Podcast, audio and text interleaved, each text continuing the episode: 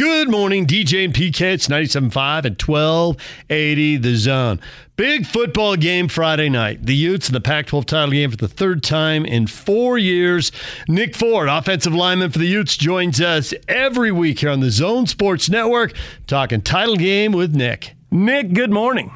Good morning. Nick, it's a lot of work to get back to this point, but you have done it. You are in game week for the Pac 12 championship game for the third time in four years. Can you put into words for all the fans out there how much work it is when you got to start over, go back to square one, and try to get back to this point again? Yeah, I mean, it is. It is a lot of work. You go, you know, you start all the way right after bowl prep and hit winter conditioning and you know, you have your long days. You're waking up at five in the morning, getting home at eleven o'clock, and that's pretty much your schedule most of the time until you know season hits, and then season's about like a six thirty to eleven, ten o'clock schedule, and you know it is it is long and rough for sure. Um, and uh, going into this season, I think this was probably like the longest road to get to this uh, point to where we are right now in terms of uh, physically and mentally. It's interesting that you get Oregon and you just pulverized them two weeks ago. We all know about that. I think it was the greatest conference win that the Utes have had since they've been in the Pac 12. And now you get them two weeks later on a neutral field. Uh, what are your thoughts about Oregon being maybe like a wounded animal? Because obviously you guys just embarrassed them, not only just beat them, but embarrassed them. So, what does that mean as far as what's going to happen this week? Um, I mean, that doesn't mean anything if we don't go out there and do it again. Um, our main focus right now is, you know, just keep it even keel and continue to do what we've been doing. Because if you begin to, you know, uh, think too much and get too tense and get too stressed, uh, that's as bad as being too relaxed and not worrying at all. So um, we got to, you know, make sure that we understand that uh, you know, a couple of days ago, because that's really what it was. A couple of days ago, it was a couple of days ago, and uh, this Friday is a new game, and we need to attack that game the same exact way that we did last time. But uh, you know, it doesn't mean nothing if we can't go out and do it again. You know, after that Oregon win in the post game, Britain Covey brought up. Uh, I'm paraphrasing, but basically said we made them mad. They're going to be angry. They are going to bring it in that game in a way uh, that we had better be prepared for because they aren't going to be the same team they were out there tonight. And I wondered how much was that Britain just figuring that stuff out and looking ahead, and how much the coaches addressed that with you after the game. Um, that was more Britain looking ahead because coaches really focus on you know whatever whatever we have next for sure. But um, I mean, everyone understands that you know um, there is a good possibility of that. Um, you know, people have a lot of opinions, and um, there's a lot of competitors on that team. And a true competitor is going to be really pissed off. They're going to be pissed off for greatness, and it's going to, um, you know, make it into a way more fun game. I think it's cool that you play these guys because it's clear you guys are the two best Pac-12 teams. They're ranked 10th, and uh, you're ranked 14th. So an opportunity to beat them again, you know, move up in the Rose Bowl, and, and you'll obviously you'll play a highly ranked uh, Big uh, 10 team if you win. Whoever wins will. Um, to me, from a fan perspective that's what I want for the U of U to get the most exposure, the best possible outcomes possible. As I look at that, I think this is what it is. How do you view it? Um, I, I mean, I, I view it exactly how the coach has been viewing it. You know, going into this week being one and zero. Oh, um, that's that's my main focus. That's our main focus. Um, we understand that you know there's a good amount of exposure and there's a lot of great things that can come with you know the possibility of winning this week and you know a New Year's Six Rose Bowl. Um, but if if we look forward to the possibilities and the if, ands, or buts, you know, you don't you don't accomplish what's set out right in front of you. So I mean, um, you know, we understand what um, can happen in the long run and what it could um, be interpreted like. But uh, we need to for sure continue to stay, you know, on our track that we've been doing. Nick Ford, Ute offensive lineman, joining us. What, if anything, do you learn and do you take from the two previous Pac-12 title games you've been in? This will be the third and four years, so there are going to be some guys in this roster, you know, familiar with this game in this moment. What do you take from those two previous trips?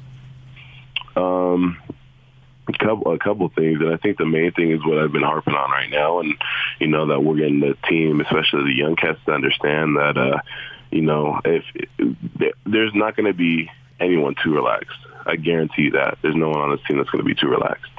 Um, the worst thing that would happen is people being too tense because that's, uh, you know, that's as bad as being too relaxed. So, I mean, um, you know, just getting everyone to understand that, you know, this is a big game, but don't, you know, big players make big plays on big stages. And um, we need to understand that and keep everyone at even keel and continue to push forward the way we've been doing because if we do that and we attack the week exactly how we attacked the week last time and we attack the game, we attack everything the exact same fashion, we'll be okay. But, you know, if we start getting too tense, then it's not going to fare well. So we need to make sure, you know, we just continue to be ourselves and do everything we've been doing. As I checked out the Oregon Oregon State game the other night and knowing that uh, Oregon needed to win, I think the most impressed that I was with the Ducks is their defense because Oregon State has been known to run the ball very, very well this whole entire season, and Oregon really bottled up the Beavers' running attack.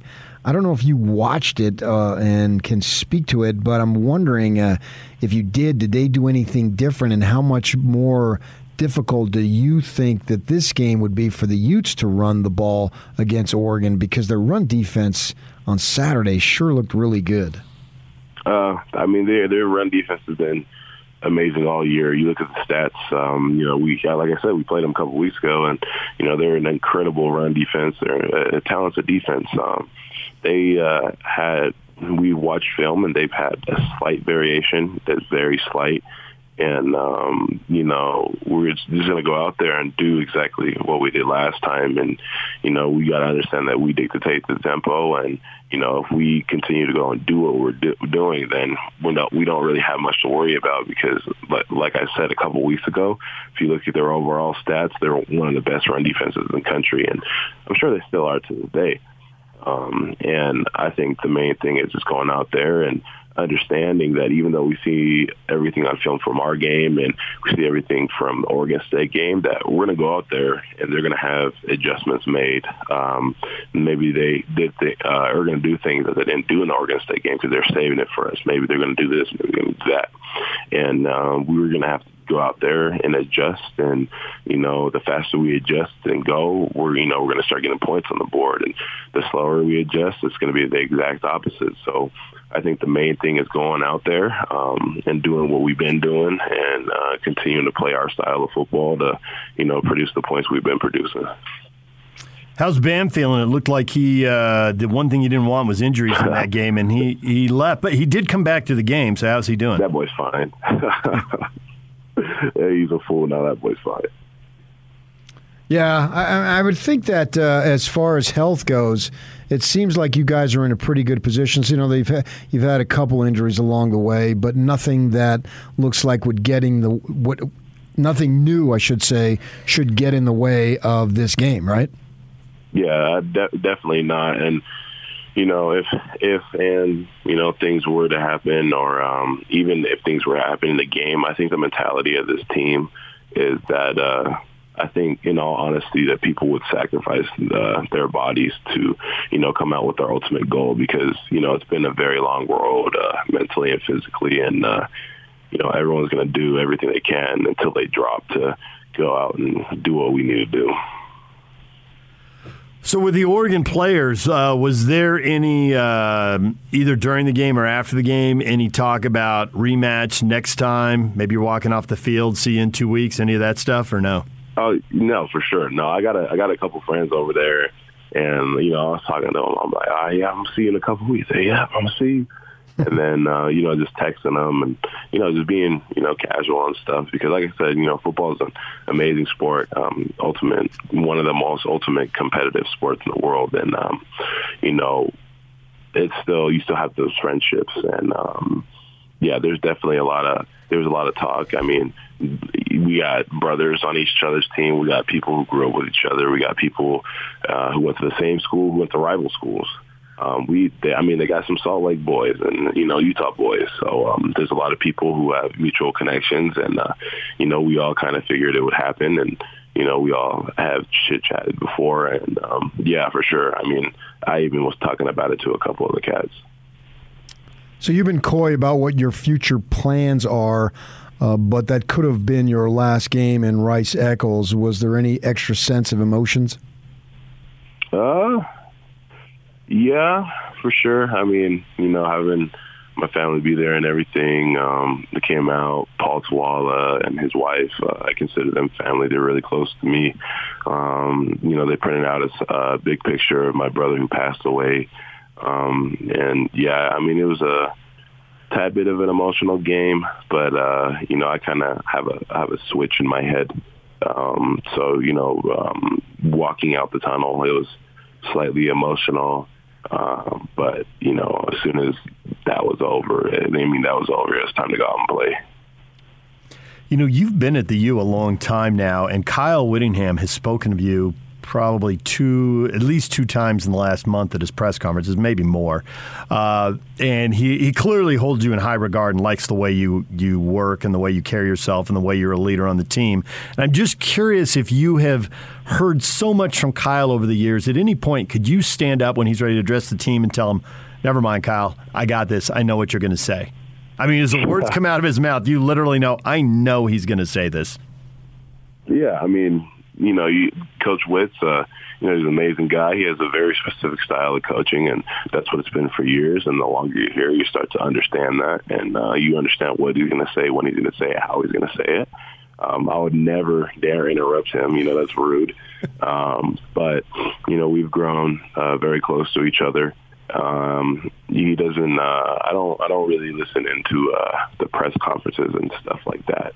Um, I'm sure you know he may say this that uh, every every now and again, um, but you know my relationship with him is really nice, uh, and it's the same with all the coaches, and that's what I think makes this program special is because they're they're a coach, but at the same time they're a father figure and friend. Um, they're going to be your coach and be that father figure and you know be stern when they need to but at the same time they'll joke the next minute and you know be friendly the next minute and you know chit chat whatever it is. And um so yeah you kind of get a feel for people's personalities what they're going to say. It's like you know having a friend that's uh, really responsible and you know who takes takes you know great care in you, and um, that's exactly who Coach Wood is. He's going to be stern and make sure you do right, but he's also going to be really friendly and you know make sure you're taken care of and happy.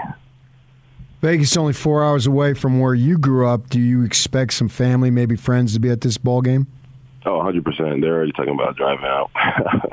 already buying tickets and everything and asking me if I can get some more. What? How many do you get access to, if any? Uh, at least six. And how many do you think you need? How many friends and family you will have will you have there? Oh, only God knows, man. I have no idea. Right now, it's about like I think about like fifteen. As you go into this game, and it's going to be an electric atmosphere, right? Because the Rose Bowl on the, is on the line, so that's obvious. How do you balance between getting emotionally ready and at a fever pitch? But not going overboard with that? Um, it's a lot of experience. You know, that's why we talk to our young cats and uh, make sure they know what to do. Um, uh, we're, you know, we're going to go out to Vegas. We're going to go down into the stadium prior to playing the game uh, the day before. So nobody on the team is starstruck to be in uh, the new Raider Stadium. Then you know we're gonna go back to the hotel and you know just have our normal normal quote unquote Friday of football where we all hang out. This is on Thursday, that's why I said quote unquote. We all hang out and, you know, watch a movie, go eat, you know, just have a good time, be around each other and, you know, cherish the moment. And, um, you know, go out there game day, go out, warm up, do everything. And, um, you know, just talk to everyone, get everyone hyped up, but not get too tense. And like I, like I said, that's been the main thing. And I think that's even going to be said on that game day is, you know, letting everyone understand, yes, we're on a big stage. Yes, it's a big game. Yes, there's a lot of things at stake, but, you know, we need to go out there and do exactly what we did a couple weeks ago and exactly what we've been doing for the past couple many weeks. And you know as long as we continue to harp that and that's mainly throughout the week. I think we're going to win that battle throughout the week is attacking every single day like we've been doing. And if you know if we do that i don't think the emotions are going to get too high. I don't think people are going to be too tense. But if we change how we have been preparing and up into the game then i think it will um, affect us. And uh we've done a pretty good job so far, and everyone's uh, you know in a good mood. They understand everything, just like a couple weeks ago. They understand everything on the line, but at the same time, you know, we're just preparing the way we've been preparing. You guys have played in classic old stadiums like the Rose Bowl and the uh, LA Memorial Coliseum, and you played in the new 49er Stadium. Really, is the new Raider Stadium going to blow anybody away? Is that really a, a potential issue? Uh, possibly. That's that's why we're going down there. Uh, the night before to walk around, see everything, probably go in the locker room, go out in the field, um, stuff like that. Um, you know, because it is it is pretty cool. You can't lie. Um, and uh, you know, I think getting that out of our system, um, you know, having a space to where you can, you know, let those emotions run out and be kind of starstruck or pretty good, especially for some of the younger guys. But I know for some of the older guys, we we kind of understand, you know, what we're going there for, and uh, you know, we have time to, you know, be starstruck or look around and be excited afterwards. But we for sure, you know, going the day before, it's going to help out a lot of the young guys, you know, understand that, oh, look, this is a stadium just like every other stadium. You know, there's a and 20 yards, including the end zone of football field. And, you know, there's no difference in that versus Rice Eccles or, you know, wherever we may be. Well, we want to cover the game January 1st, so we need you to win. So can, can you take care of that for us? Hey, man, we're going to continue doing what we've been doing. well, Nick, we appreciate a few minutes as always, and we will uh, talk to you next Monday. And, and, you know, if things go right, I'll be able to introduce you as the first Pac 12 champion in school history. Heck yeah. All right. We'll talk to you, Nick. Take care. There is Nick Ford. When we come back, we'll talk Aggies because they're in the Mountain West Conference title game Saturday afternoon against San Diego State. Blake Anderson, Aggie head coach, coming up next. It's time right now to welcome in Utah State football coach Blake Anderson. Coach, good morning. Good morning. Coach, were you happier with the way your team played in New Mexico or the scores that you were getting fed to you as the updates came in from the San Diego State Boise State game? Well, I didn't. I didn't get any scores until uh, after halftime. I was uh, I gave instructions I didn't want to know. um, just wanted to see how our guys would handle things. We we you know we obviously knew we were favored in the in the matchup and, and should be able to take care of business if we don't go down there and just do silly things. And I, w- I was really pleased. We we came out and uh, and, and were able to uh, hit the hit the big play offensively against a defense that's really kind of strange to prepare for. And defensively, we did what we were supposed to do. We we played assignment ball, didn't give up anything uh, crazy. You know, we kind of we we knew they were they were struggling to to put an offense on the field that that could uh, move the ball. You know, really kind of consistently. We were really worried about the trick play, the the kind of big, um, you know, out of gap, out of assignment type play, and, and we avoided all that. And, and so I was pleased with how we played in the first half. Uh, didn't find out about the score till halftime. It was good to good to know at that point that it was at least in question, and um, didn't get the final score till right before the fourth fourth quarter. So you had an hour between uh, start times between their game and your game, and you had zero temptation to sneak a look at your phone. Oh, I had lots of temptation, but I didn't have the phone in my pocket. And I told the guys on the staff that were, you know, that weren't really involved in calling the game that I, I just I didn't want to know. I wanted to concentrate on the first half, and and we'd worry about it. You know, we'd worry about it later. And really, nothing we could do about it anyway. Right. Just wanted to make sure we took care of our business. And with them being triple option, always makes you nervous. And their defense has made everybody's life miserable for quite a while. Rocky does a great job. So I just wanted to focus on us playing the best ball we could, and I was pleased with with how the first half went. So sure. Um, didn't really even even you know give myself uh, an opportunity to ask until right before the fourth quarter. So because I knew time wise that yeah. we should have some idea, and yeah, um, uh, it was it was possible for me to get the score right before the fourth quarter, so I could bring the group up and just tell them to be really smart about how they handle the fourth quarter. Look, San Diego State won. We've got another game to play. If we don't do anything stupid, we didn't want anybody to you know to get a personal foul or or do something Oh, yeah, down yeah, the stretch. yeah. So uh, that was really the only time we talked about it. Well, how about though? You got like seventy-five to hundred people. Eh, How'd you keep them? How'd that work? Because you could have, and I, and I can get you because you're the face of the program and you're intense on what's in front of you. But there's a lot of stuff going on to the sides of you and behind you. Did you do stuff to make sure that everybody didn't know, including your kids? Well, uh, the way they reacted when I told them before the fourth quarter would tell me that nobody had leaked the information to them yet. I mean, it was almost it was almost bang bang. I mean, when the when the third quarter whistle went dead, um, you know, we typically bring everybody up right then anyway. And a lot of times I don't step in the huddle. Sometimes I do, but it, it almost worked perfectly. I mean, literally the the San Diego State Boise game had just gone to zeros as we were transitioning to the fourth quarter.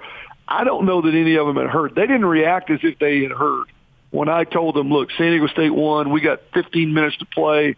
Uh, just the energy in the group and the response tells me that that they they obviously didn't know. Now, I, I. They're they're bound to be people on the sideline, trainers, you know, uh, DFO staff, personnel staff that probably the AD. I mean, I know John and my wife were watching the game intently the whole time over on the sideline. So there's, I just don't think it had trickled through to our players yet, and it, it almost landed where it had happened so quickly from the time the game was over to the time I got a chance to say something. I really don't think they knew anything.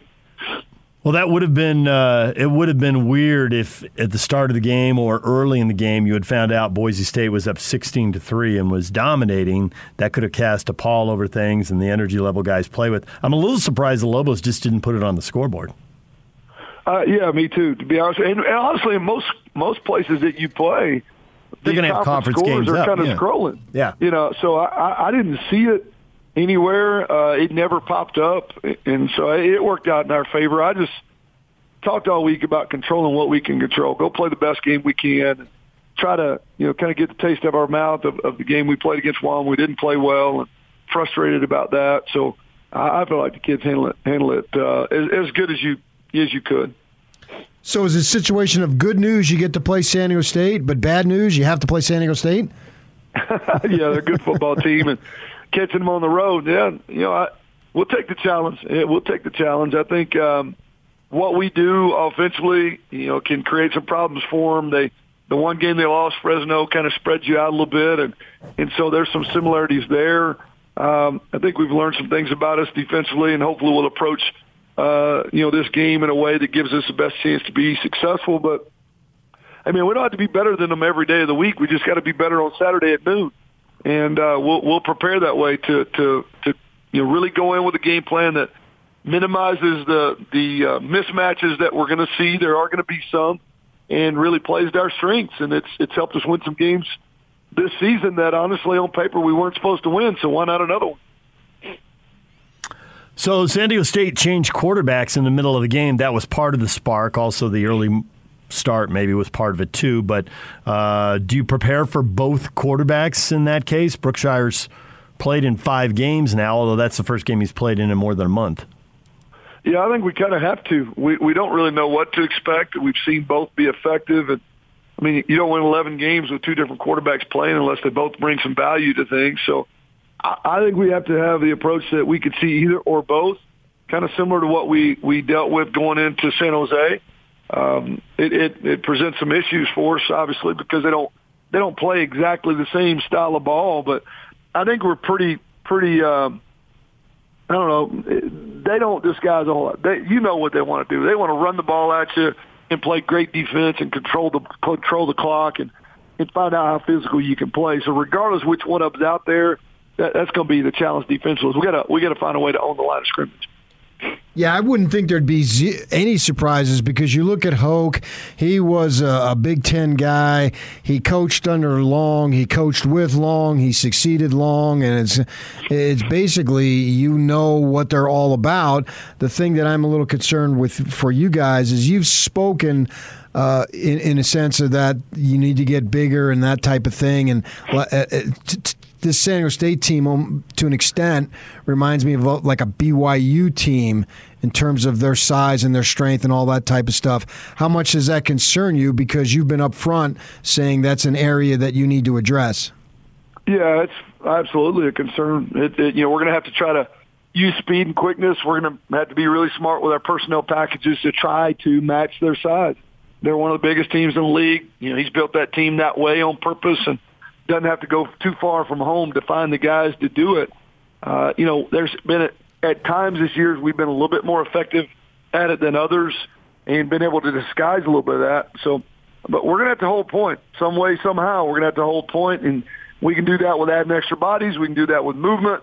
We can do that with some sub personnel packages. So I think we're going to have to attack the problem every way we can, and then hopefully offensively we can make them really uncomfortable and create a tempo that's uncomfortable for them. And and in some games, as we've seen earlier in the year, you know, maybe change the tempo of the game and make it a little bit more of our style of game than, than theirs. And that would be, you know, that would be huge for us if we can get that kind of game going. Do you think that they will even try to run the ball outside the numbers that much, or are they really just going to run it right at you and stay inside the tackles? You know, they like outside zone. I don't think they'll get too far away from what they do. Uh, outside zone, power, inside zone, those things are, we're going to have to stop them.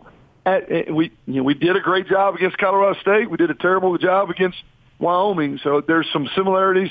Uh, you know, we at times we we did a good job against Boise and BYU, and at times they just, I mean, right through us. So it's going to be uh, all the things we've learned through the season. Figuring out what's our best answers against this particular group. I don't think they'll change personnel. They're good at what they do. It's got them 11 and one.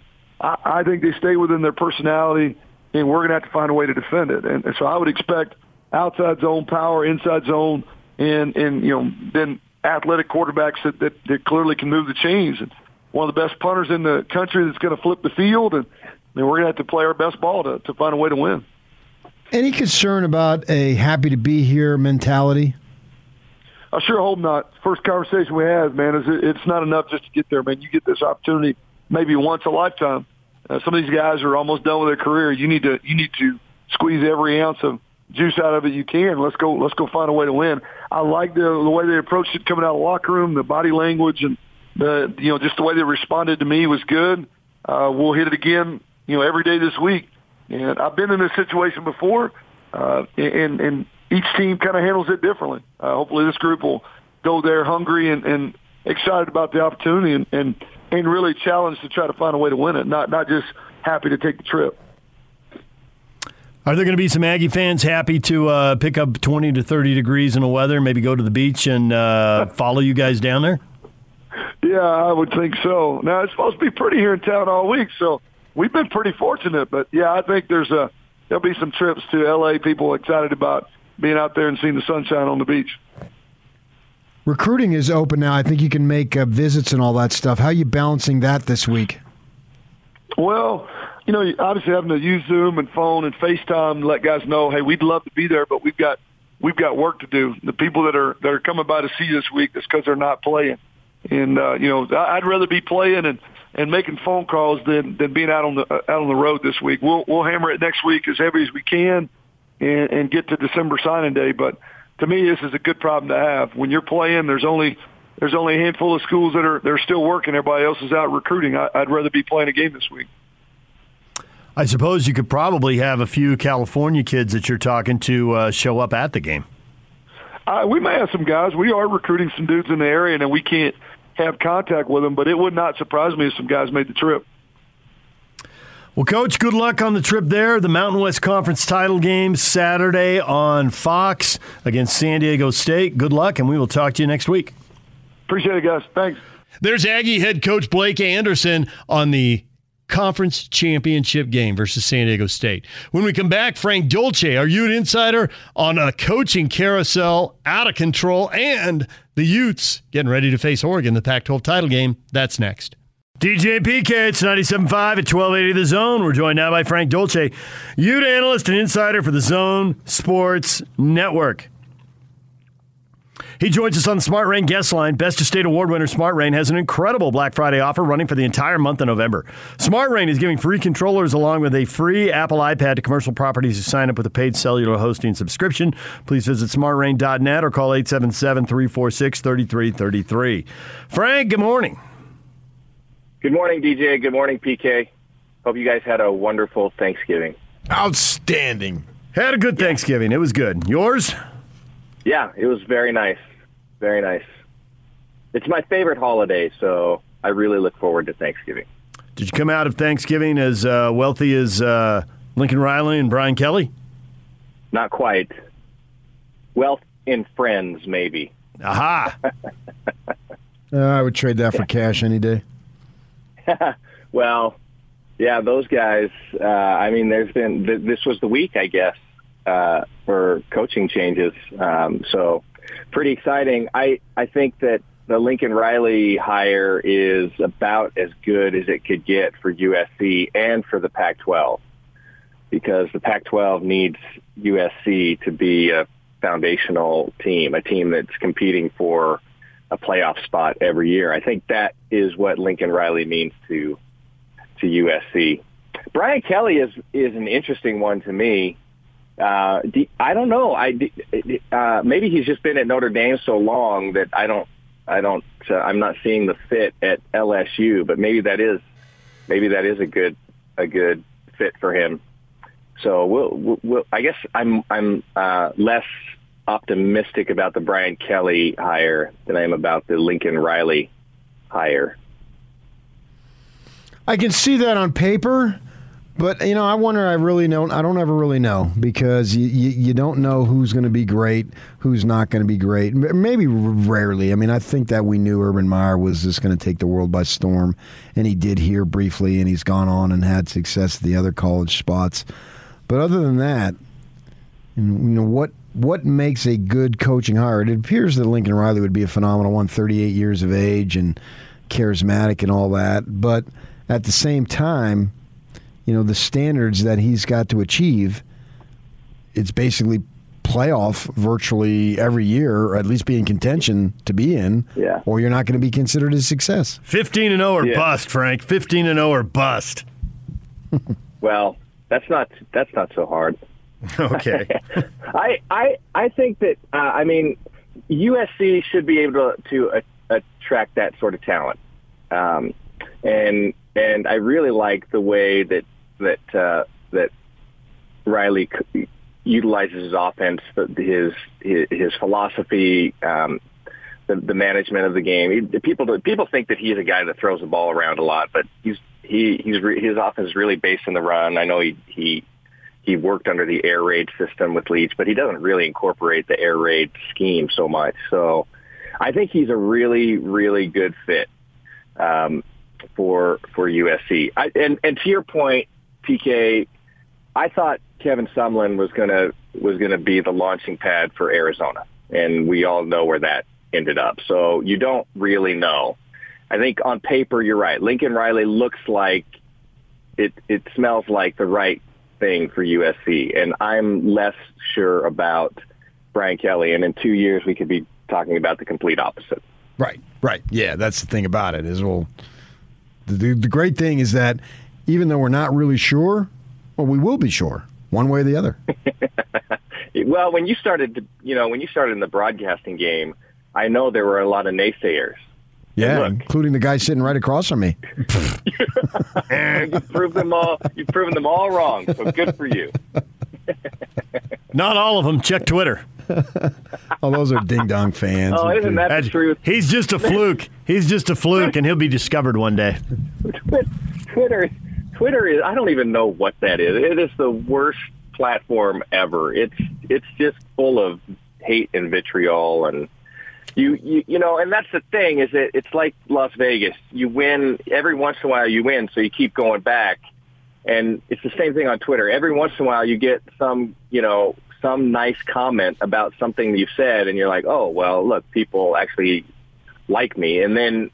But but then you disregard the 99% of everyone else who thinks you're you know you have no clue of what you're talking. About. Yeah, about. they can go to hell. yeah, agreed. okay, so I'm curious with Brian Kelly. We were debating this. PK says it's the latest. Correct me if I'm if I'm summarizing you wrong here, PK. PK says it's the latest in a long slime in a long string of slimy stories, bizarro stories, win at all costs, and it's just it's just one more. And I'm sitting over here thinking this is a new level. They've crossed a line that hasn't been crossed before. Have coaches giving up on kids and schools and teams? Absolutely. But this is the first time that a coach who's got a legitimate shot at going to the playoff and playing for the national championship has quit on his team. They've always quit on a team like Riley. Okay, we could go to a pretty good bowl game, but we're not playing for the national championship, so I'm out of here. Yeah. But this is a new level. If Georgia beats Alabama and one other team in the top four. You know, Houston beats Cincinnati, Baylor beats Oklahoma State. These are not massive upsets. Michigan losing might be a really big upset, but the other two aren't. Yeah, I don't know if I would consider Alabama losing uh, to be uh, the a big upset. Well, not necessarily an upset, but I don't know that I would necessarily view them as being out just because oh, they lose yeah. to Georgia. I don't think so either. Right. Oh, really? I do. I think if they get the two, well, because they might have to include a two-loss team, then Bama could be back in. But I, I don't think two-loss Alabama gets in over one-loss Notre Dame. Before this, now with the coach out, that gives them that gives them a pass to do it. But do you think that Kelly leaving is a new step and a new level and uh, and and bad for the sport? I to to use a phrase um, that you're apparently fond of, DJ. I think it's a one-off. you were listening earlier. I knew, I knew he was going there. I I think I, Notre Dame is such an interesting place, and even with all of the, the you know the history and the success and the tradition, everything else, uh, I, I I don't know that you've been able to, Kelly's been able to really find the athletes, um, certainly an upper tier, but may, maybe not the same type of athletes that could put him, make him competitive on an annual basis for the playoffs. I think that's one thing to consider. Um, I think that's why Urban Meyer went to Florida instead of going to Notre Dame. Just because exactly right. Yeah when he when he laid out all the cards, he thought, well, I can win national championships at Florida. I don't know if I can win right. national championships yeah. at Notre Dame. So I think that's a I think that's one piece of it. And and so let's say that Kelly goes to the playoffs this year. And is you know maybe his team is depleted next year, and then you know he has an average campaign. Does he have an opportunity to go to an LSU again? I don't know. It's just hard to tell. So you know you just can't read the future. And and then you know, I have the have the numbers been revealed. I heard that Lincoln Riley was be, being offered on the twelve to fourteen million dollar a year range for oh, yeah. LSU. And 20, 24-7 at SC, 24-7 use of a private jet by he and his family. Whenever you want it. And they're buying him a $6 million home, and they're buying his homes in Oklahoma. Yeah, I think it's twelve At double million. price. Yeah, but it's twelve million, and when you add in all the perks, then it's it's north of twelve million. Except that, yeah. and the numbers haven't all been revealed, but they will be at LSU because it's a state school. But Kelly's supposed to be fifteen million, and it's a total package of hundred to one hundred ten million or something like that. yeah. that. Kelly ain't gonna, yeah. or uh, Lincoln Riley ain't gonna be living at the places he goes to recruit. Let's just put it that way. Clearly, no, no, no. Well, I, I just think that it's you know, I I like to you know loyalty is a lot different when when you're talking about similar packages in terms of compensation, but it, it loyalty becomes very really difficult, and I guess everybody has a price, and you know, fifteen million dollars a year, and I'm certain a, a big portion of that is some kind of guarantee. I, I mean, that is that's what wealth that's that goes down through mm. kids and grandkids and maybe even further. So you know, yeah, I, I it's very difficult to to pass that up. So I think there's probably a couple things in play. There is one. LSU probably gives Kelly a better chance at winning a national championship during his career, and two, it's just really hard to pass up that kind of um, for sure that kind of money. Yeah, I mean, but we were dealing with sports in a sport where coaches take a job in January, and then before the season starts in spring practice, they've taken another job. So, Yeah.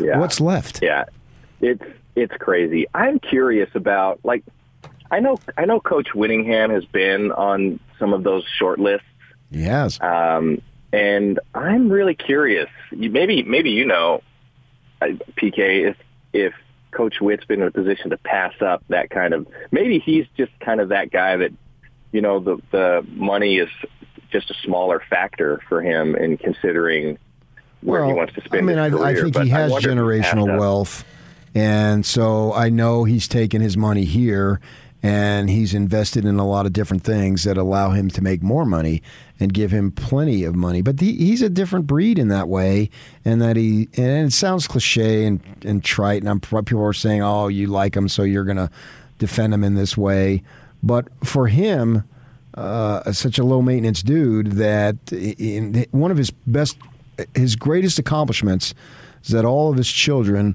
went through the same grade school, junior high, and high school, and, and university for that matter. And he didn't have to move around all. I mean, he loves to say that, and that's important to him. So, Yeah, you know, as a, as a football coach, yeah, a big time football coach, that just doesn't happen. exactly. So to me, as I view it, that was worth the money that he could have gotten other places. Yeah, And then with them going into the Pac 12, that was given a ticket to the big time. yeah, yeah. Well, maybe the next big question is: I heard the you know the spot on the Ute update about how Coach Whitt really enjoyed the team sending out the seniors the right way. The last you know their last game at uh, Rice Eccles was that Coach Whitt's last game at Rice Eccles. No. If I had to guess, I would say the answer is no. He got that uh, question at the press conference Monday. And, Yeah. you know, a, a lot of coaches have told us a lot of stuff, and it's turned out not to be true. So be careful about, you know, pushing all your chips to the middle on any one thing. Well, he reserves says. the right to change his mind. Absolutely. 100% on that. But, you know, I think he'll be back next year. I do too. With or without Well, the I Rose think- Bowl. with or without. I, I think that uh, this this team wasn't wasn't necessarily supposed to be the team that competed for uh, a Rose Bowl opportunity. No, next year. I think it's next year. Yeah, it is. So that's I think that's compelling for for a coach. But my and and and you know if if things don't go really well next year, I don't know that it really diminishes his legacy. If you, i i think we were adding this up the other day, and if you look across his career as as a football coach and specifically his time at Utah as a defensive coordinator and as a head coach, that is that's an unbelievable list of accomplishments. And one day, you know, one day as fans, we'll sit back and recognize that. We won't get caught up in the, you know, he's he's one and two to start the season. What's happening to this football team? It's falling apart. Yada yada yada. Yeah, yeah. Uh, one day we'll look back and really take a look at his list of accomplishments and realize Well, what, how yeah. meaningful Well, it'll be- was for the it'll be- the first two or three, five and seven seasons in a row. I was I was going to say it'll be when when the schools missed on three straight head coaches like they have in basketball, because now Majerus's run, we're, we're lost out on all the the weirdness, right? The the year that he didn't coach the whole season, and there were three different press conferences to explain three different reasons why he was going away, and we kept getting summoned to the Huntsman Center for Rick's farewell press, press conference. My heart, my knee, my mom. But we don't care about that right now. right now, like we're looking at. right now, we're looking at. Wow, he, look at all the Sweet 16s the guy went to. He went to three in a row. They've only been to three tournaments since he left. He went to three six, Sweet 16s in a row, and we're forgetting all the other stuff. Yeah, I I think you know, and I happened to be on campus when Coach Majerus was on campus, and um, and I'll I'll nice relationship with him. I mean, I got lucky. I just I just happened to bump into him in in the office one day, and and I just had an opportunity to build a nice little relationship with him. Um, and and he, I, I took some. I, I was taking some shots um, in the middle of one football season, and he was he came to my rescue in a way, and I'll never I'll never forget that. If if he didn't have all of the if he didn't have all of the weird stuff surrounding him, and there was I mean there there was some weird stuff. Um, if he didn't have all of that surrounding him, um, I think he would be even more respected, not just in the community, but more respected nationally. His accomplishments at Utah are unprecedented. I mean, I just think that the way that he managed that basketball program, and and you you made the point, we we haven't seen it since his time, and who knows if Utah will ever get back to that level. But he was an unbelievable, unbelievable presence on campus, no question about it. Yeah, and Kyle will go and he'll get that and he'll get his due. I, I think he gets the Rose Bowl this year, maybe next year, maybe the playoff next year. I mean, this. I, am I'm glad that playoff. the play may, might be maybe. I mean, I'm not going to rule it out. I mean, they, a couple years back they were right into it. He just until- wants to say it. till the end. I got it. I just wanted to say. I, I understand that. I I, I, I rode uh, when the Utes were playing the Bruins. Uh, when Jim Mora Jr. was the coach there, I was at the uh, Spring Hill Suites in Manhattan Beach there. And coming down the morning after the game was Jim Mora Sr. in the elevator, and it is all I could do to ask him about the playoffs, but I but I didn't. I would thank him for that. I mean, just I, that's brought so much joy and pleasure. We all love doing it. and We all laugh when we do it. Yeah, Every time. I'm glad he did it. I I love to think about Coach Whittingham taking a team to the playoffs, but for the Pac-12, it's not the you, you know SEC teams get in the playoffs with with one loss, maybe two losses.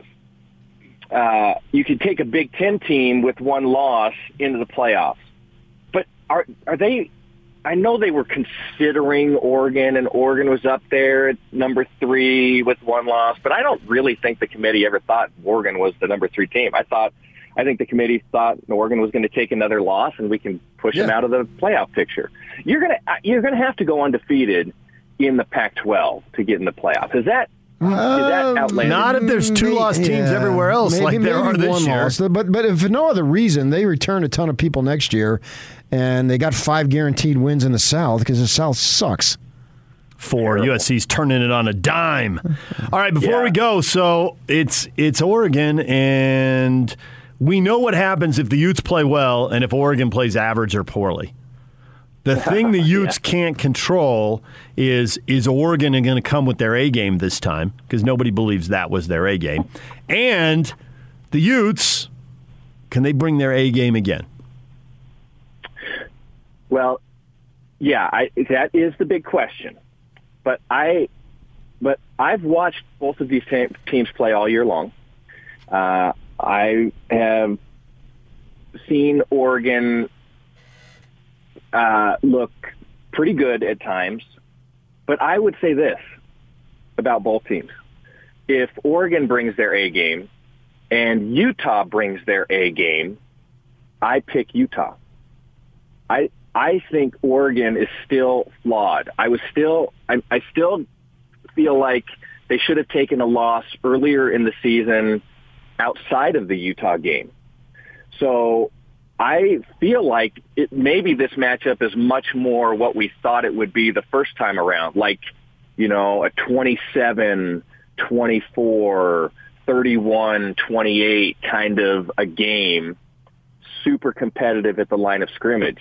I don't think Oregon, certainly Oregon didn't play their best, and Utah played played really well uh, and was able to get the running game going. So th- that's something something to consider. But uh, if both game if both teams are at their best, I still give the edge to Utah. I think Utah is a better team overall this year, and Utah's played better for a longer stretch this, this football season. Uh, it, but you know, it's it's the same thing on the other side. If Utah doesn't, if Utah's average, then they're just going to get run out of the stadium because I still think that uh, athletically, Oregon probably brings the most to the table. But but in an even matchup, clean game, number ones, number ones, everybody playing at their top level. I I give Oregon. I, I mean, I give Utah the the edge in that game. Yeah, I give it on quarterback. Quarterback alone is good enough for me. I agree 100%. I, I like Brown, and he certainly showed something different against Oregon State, but Oregon State's terrible defense. And, you know, going 23 of 28, that's impressive. Um, but under different circumstances, meaning under duress, um, when the game is on his shoulders to throw the ball downfield, I don't think he I don't think he comes up with with the right play with the right combination. I he did hit some fantastic passes against Utah, no question, but he also threw a bunch of terrible passes against Utah.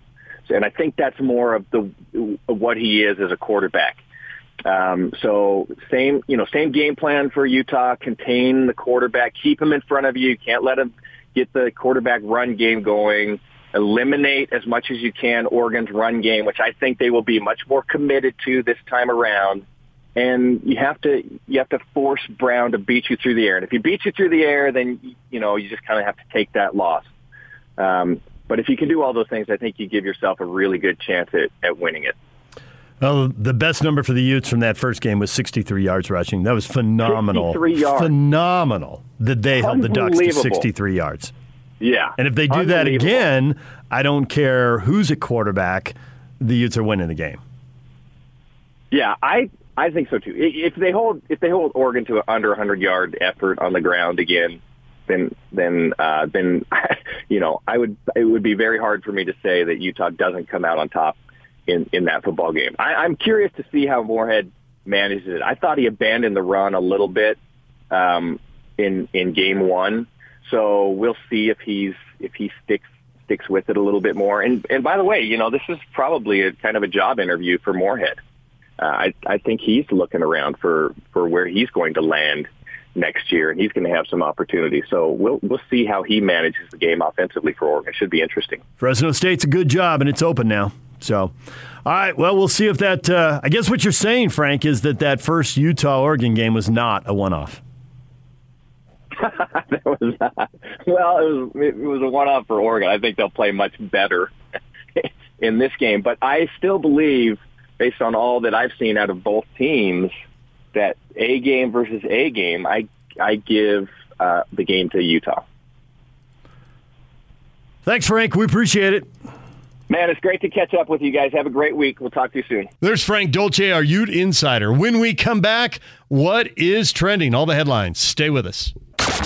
Your day has just begun. Yeah! But for DJ and PK, they're just hitting their stride. It's time for all your headlines from the night in sports as DJ and PK tell you what's trending. Are you ready? On 97.5 1280 The Zone and The Zone Sports Network. Yeah! Hashtag NBA. Toppin is guarding Durant. Durant gets it right of the lane. Jumper over him. Rattles it home. Kevin Durant's got 20. Jones back to Jackson. Turns, fires the left wing three. Ring it up. Put three on the board. Jaren Jackson caught it, found the spot in the, right in the grooves, and fires it up and in from the left wing. The Lakers with five and a half to play in the quarter. Russ again attacking in full-on attack mode. Russell Westbrook. Chiozza, the Porter, he'll circle to the left. Takes the three, no good. Missed it. Chiozza rebound out to Curry. Three ball on the way. Splash! Rebound DeAndre Ayton gets it out on top. Three-pointer is up. Shazam by Chris Paul. Highlights from the NBA, the marquee game, the Suns. They do it again. 17 straight wins, a club record. They beat the Warriors. Devin Booker left the game in the second quarter with a hamstring injury, but Steph Curry had a horrible shooting night. And 104 96, the win goes to Phoenix at home, Ties the club record. They didn't set. tying it at 17. Entertained by that? Told us yesterday you had it circled. Oh yeah, man. A watch party. Are you kidding me? I was entertained. It was like watching Gone with the Wind Why was it like watching Gone with because it was a classic. Okay. What do you mean why? What a dumb bleep question that is at 7:03 in the morning. I mean why? It was a classic. All right. Why would you ask a question like that? Because I didn't think it was a classic. Thought it was a good game. I didn't think it was. It a was a classic. classic. good game. And Name me a better game in the history of the NBA on the last day of November. You can't. See? You cannot. What will it mean going forward? Well, Well, I mean, nothing going backward. Presumably, the Warriors are going to get Klay Thompson back, and the Suns will get Devin Booker back. Well, then they'll get back to where they once belonged. Both teams now 18 and 3, tied for the best record in the NBA. I mean, but Curry's an entertaining dude no matter what uh, because he's not shooting the ball well, but at any point he can drain five three pointers in a row and nobody would bat an eyelash. Uh, this Jordan Poole, you have to give the Warriors credit in that he was, a, I think it was the last pick of the first round when he came, comes out of Michigan there. I think that that was off their last title year. And then in that first half, he looked like Steph Curry. Uh, so, you know, there's guys to be had out there. You've got to find them. And the Warriors, and they got Kevin Durant gifted to them. But other than that, you know, they've done a heck of a job. And then other than that, you know, how was the play? Well, uh, you know, except for the shooting, it was fine. I understand that. But they did win without him.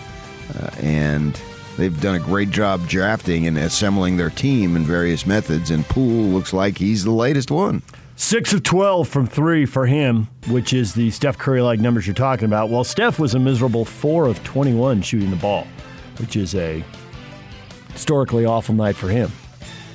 Really? It was his worst night ever? Wow. With 20 shots. It was his worst shooting percentage ever? I don't know that it was his worst ever. Okay, but so it's- you're starting to back off well, that big historical, historical. one of the worst. I mean, Well, it's that's terrible. not one of historic. No, no, no, no. Misusage of the word. Can we have a ruling, please? Seems to be a misuse.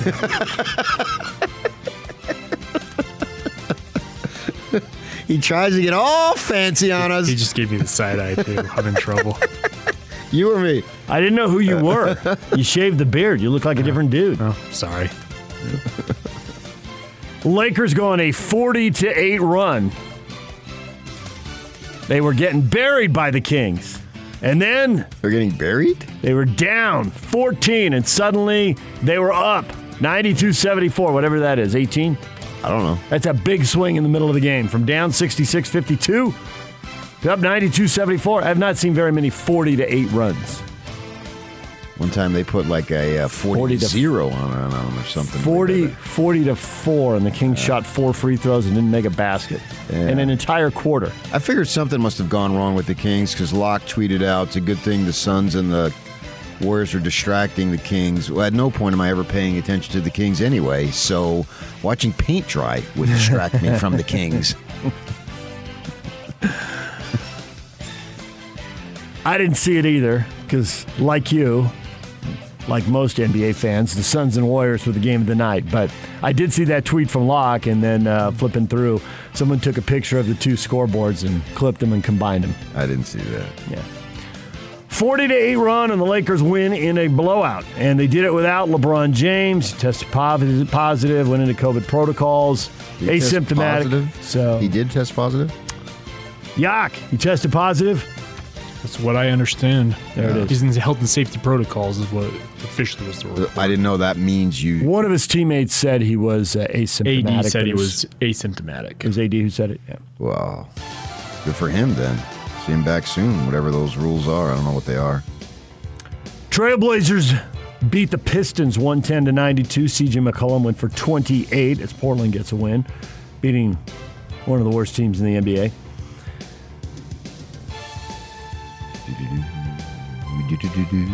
And James Harden goes for 34 as the Nets take down the Knicks 112 110. All right, James.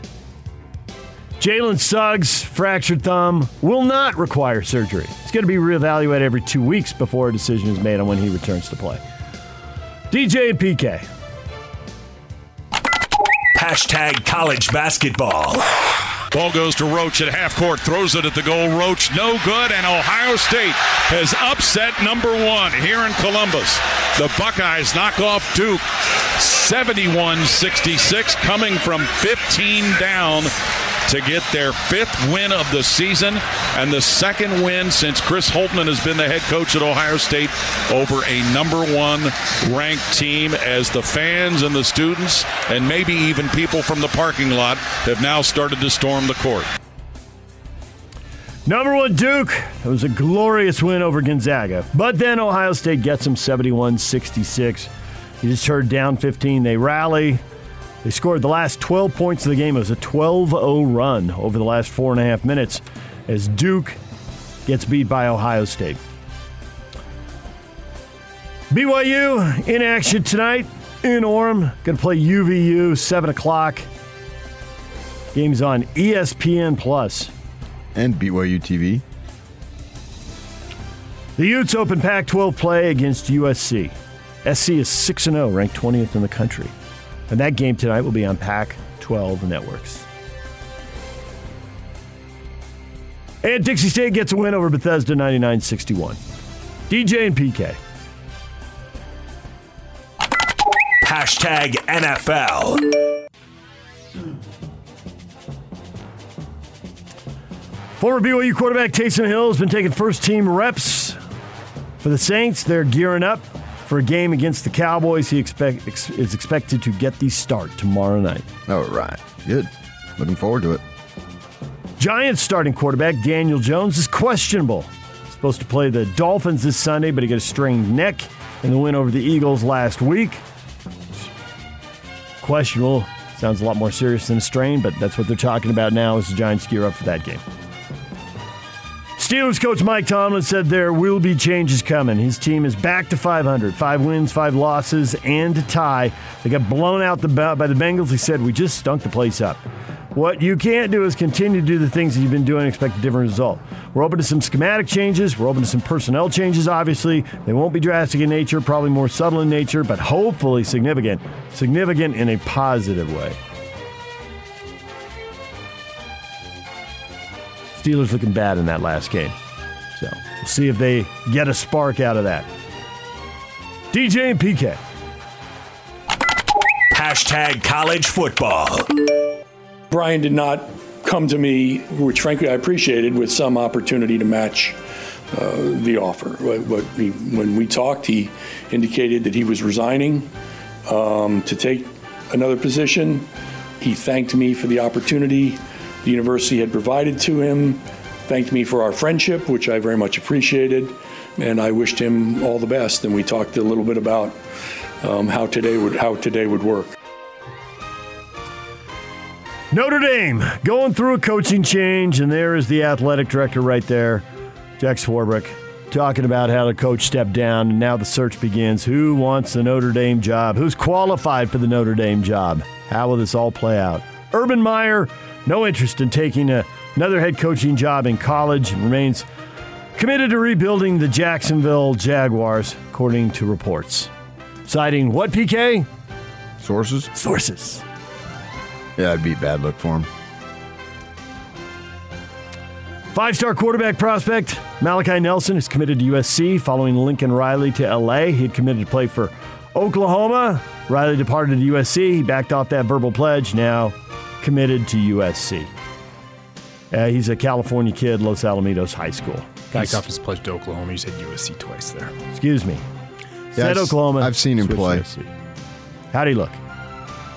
I mean, I have no idea how you go five star to four star to three star and all that. Uh, so I have seen him play. I get those uh, Fox Sports channels on my direct and f- uh, flicking around. They have high school games on there.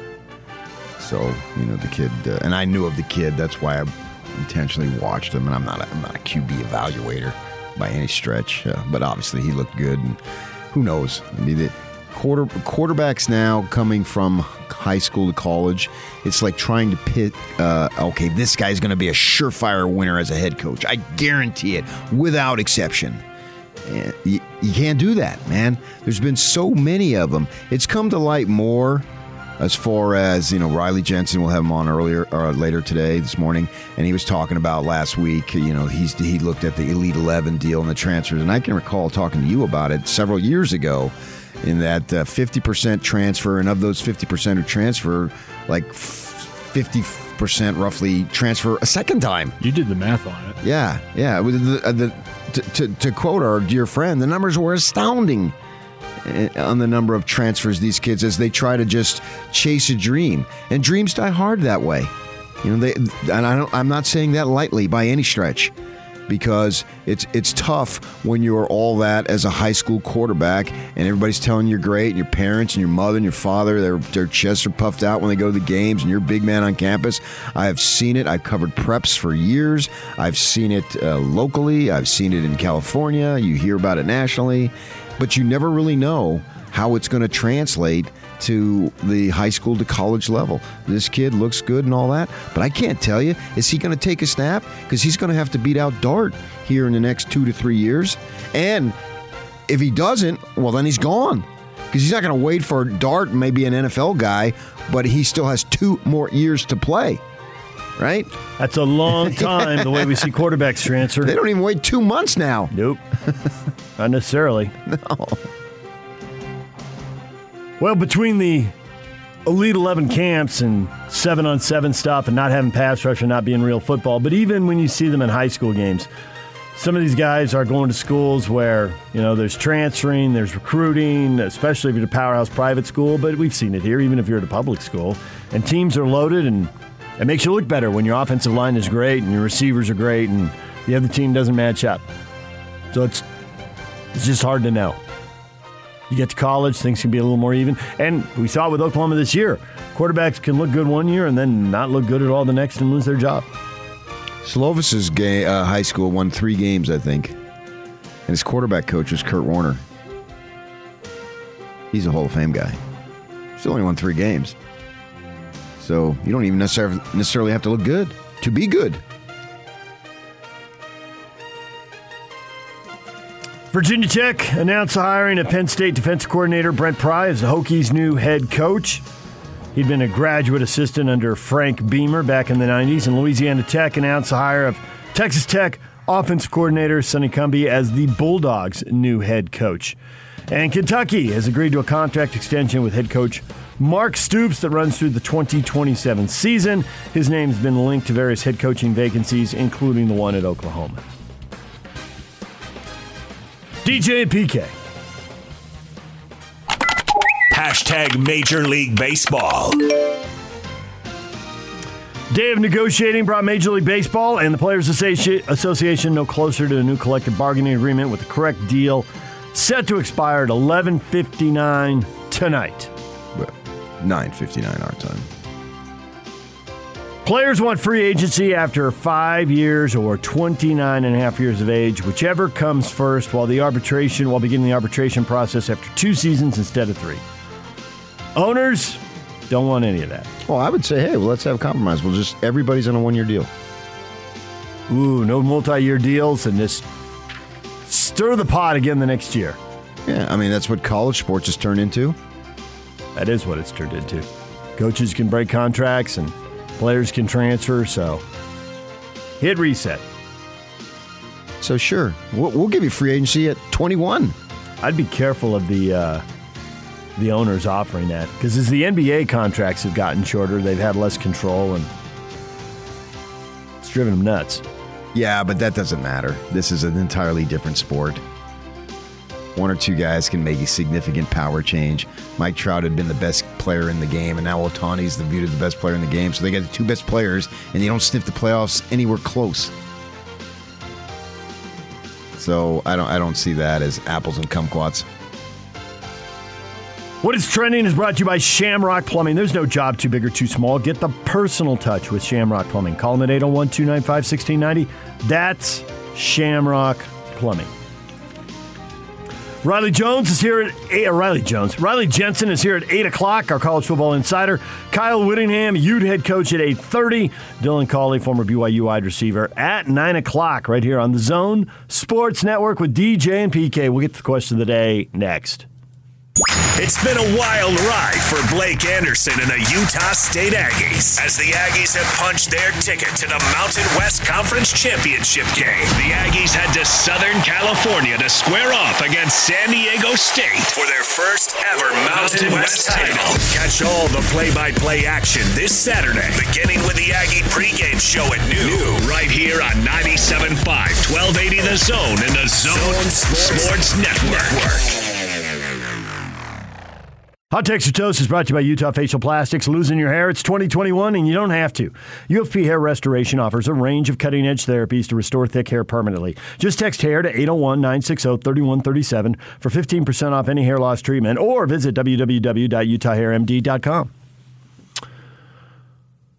Should BYU try for a better bowl or play in the Independence Bowl and get an easy 11th win? Jim says always take the one with the biggest payout. It's all about the money anyway. It's not that much money. A lot of it's backed up by ticket guarantees. The bowls that they're eligible for, I don't know that it has that much uh, difference. It's it's like pennies. When you need millions and you can get 5,000, 10,000, what difference does it make? Matt says, I don't think they get to choose, comma, Mr. James. It's very formal. Well, how do you know they do or don't? David says they have agreements in place before the season starts. Got what if agreements in place also, so they will be free to go to a New Year's Six if they get chosen. But what about flipping to another bowl? A bowl game in Arizona, maybe? Many are called, few are chosen. Yeah. I'm neither called or chosen. And the one time they called, I wasn't home. I missed my chance. Story of my life. Eldon says, just hurry up and decide so I can decide if I want to go and if I can go. What does that mean? His old lady's got the shackles on him. If he can go, wear some pants. And on a pantalones. Well, not knowing what bowl game is, you may not know what date. He may have plans. Change him. He could. Eldon, just change him. No big deal. You're Come on. Richard says, take the easy win and brawl after the game. Winking emoji. Oh, what they done? Did they? But they, did they win that Hawaii or Miami game? Nope, that's they lost that game. Yeah, that's what I thought. Lost to Memphis. Yeah, uh, that's what the that's what I recall. So you're mixing your bowl games. You got one which they won, one in which they brawled. Jeffrey says the better bowl is always the answer. Really? Define better. Opponent with a better record, opponent with a bigger brand, closer game easier for your fans to go. The payout thing, if it's not pennies, as you point out. I think it's defined as the more prestigious opponent. The, the records. I mean, You're not if you play one of UT, whoever the heck it is over there, uh, you're gonna you're gonna get zero buzz. UT San Antonio. Yeah, you Just got the loss to North Texas. They're not undefeated, so. I mean, Tim Oh. Duncan ain't walking through that door.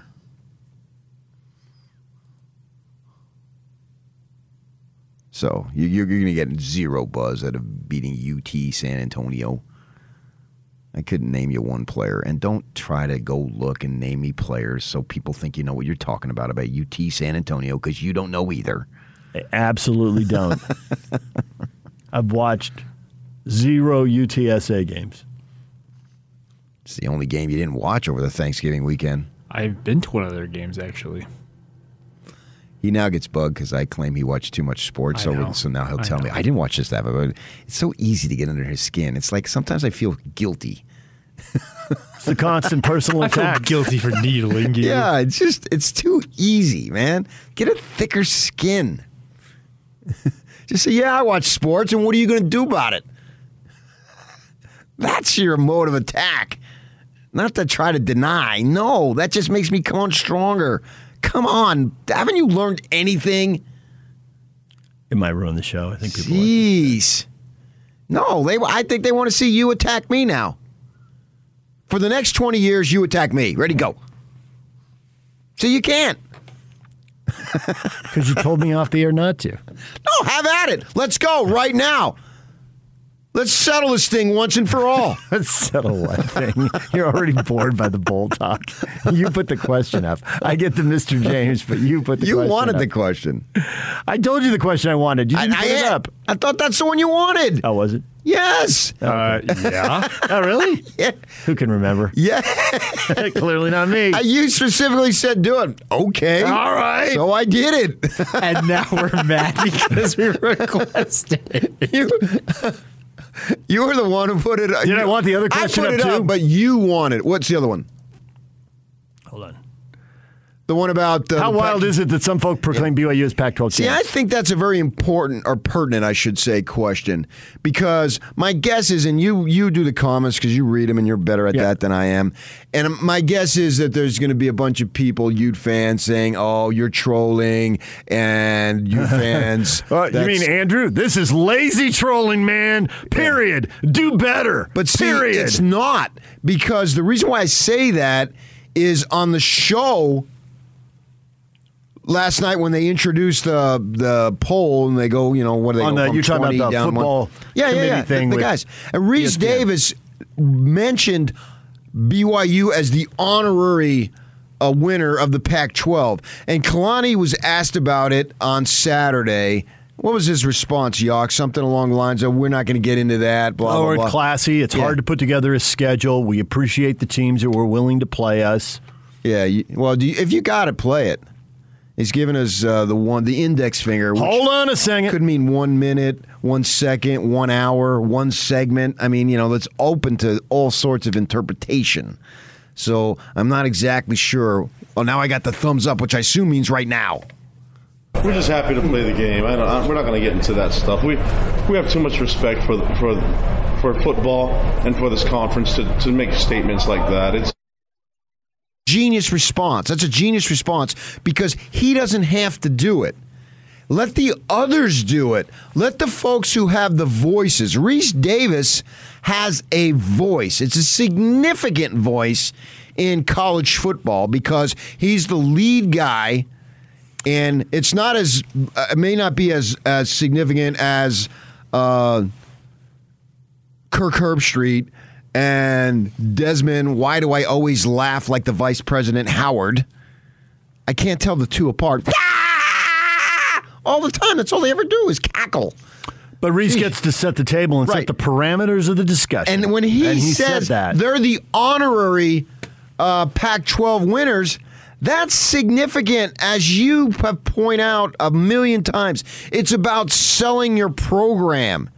So that is a sellable, marketable point. And just because Kalani doesn't talk about it in front of the microphone at a press conference doesn't mean he doesn't talk about Of it with a course. recruit's family. So he's up there saying the right thing for BYU and then also, too, for Oregon if Cristobal takes another job.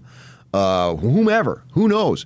And if he doesn't want to, and I've already heard if Cristobal takes the Miami job, Oregon's extremely interested in Kalani. And maybe Kalani doesn't want to take it and squeeze BYU for every freaking last cent and me and about 500,000 other Cougar fans just applauded because all the Cougar fans, literally all the Cougar fans that I talked to at the gym or wherever, they want Kalani and they want Kalani to get as much money as possible for himself and for his program. It's so funny. I, I BYU has a one of the most passionate fan bases in the country. Certainly, no team in the West, no program in the West has a more passionate fan base than BYU. I also think there's no bigger chasm between their fan base and what the people above Tom Holmoe think they should do with their athletic program meaning the fan base. You want to grow a beard? Grow a beard. You want to grow a mustache below your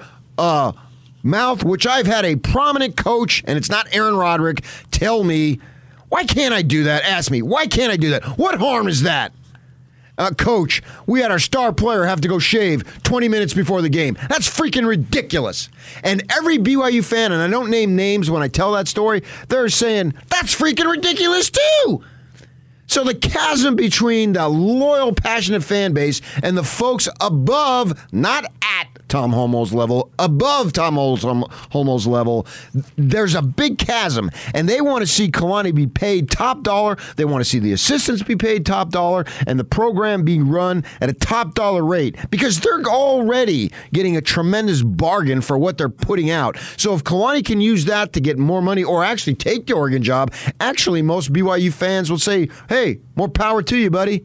Go ahead. If these folks over here are going to be cheap, then you go do it the other way. And both of us, all three of us, have had coaches across the board tell us, man, BYU is so cheap. That's outgoing coaches and incoming coaches and present coaches. So, Kalani, let others do your work for you. This 5 and 0, absolute. This 5 and 0 is the most pronounced number in the history of BYU football outside of 13 and 0. Go ahead, argue. Any of you is argue with me. I love to argue, but you got nothing you can come back with me at. So fetch off, as they say. they say that in my neighborhood. Obviously, in your family, they didn't. I've nope. heard, I heard about Mrs. James from growing up. Holy Toledo is yeah. crazy. Yeah, you would have thought the reason why she went in San Diego, she settled there after serving in the uh, in the military with the tattoos that she had and the language. She'd get really mad and say darn sometimes. Well, you know, the sailors mm-hmm. in San Diego, they would say, man, your mouth is bad as Mrs. James. That's what they would say. And I, I, forget her name. She got some funky first name. It's not like Mary or Dorothy. It was an odd one. I, I, I learned it once. You wouldn't you wouldn't tell me. No. So all I did is look it up. Man, go look it up again. I know, but it's an it's an odd first name. It's not a it's a it's not a usual uh, first name, but I've long since forgot it. Go look it up, people, and then tweet it at us. It's Nyla. Save your time. Nyla. See, that's an unusual N Y L A. Yeah, and my grandmother wanted a. It's a word scramble on another family name. Well, it's a beautiful sounding name, yeah. Nyla. And then in the hospital, the day my mom was born, she found another mom who named the kid the same thing, and she was devastated because she wanted a unique, the one of a kind, not even a second, not unusual, unique. Well, it is. It's beautiful, and the reason why is because the initials are NJ, which in my mind stands for New Jersey. okay, I'm glad we cleared that up. Come on, people. Where else can you get this? Nowhere. At, at the time, it was NE, which I guess stands for Nebraska. Well, yeah, but I mean, as she's known on the rolls of eternity, it's NJ. There it is. So it's just genius the way Kalani's playing it. And let and there's been when he said when Rece Davis said that last night, I thought that's good for BYU recruiting for yeah, BYU. Untold publicity. And I thought of you about you talking about always selling. So I kind of had a little stream of thought, which I do often, obviously. And I'm thinking, and then I harken back to the question Saturday night and what what uh, he just played, and I thought, man, that is perfect. So it is not trolling; it is selling. It's out there. Kalani just chose not to rub anybody's nose in it at the podium or whatever the press conference setup was after the SC game. Yeah, and I would have preferred he said, yeah, absolutely. Hell yes. We kicked the Pac 12's ass this year. and that's why you there would have been PR for Kalani. Wouldn't that have been awesome? Tell me, tell me, every BYU would fan it have been awesome? Nuts. Would it have been awesome for us? Absolutely. Would Kalani have had to have meetings? Absolutely. Uh, why? Why? Why? Why? Come on. It's not the BYU way, and you know it.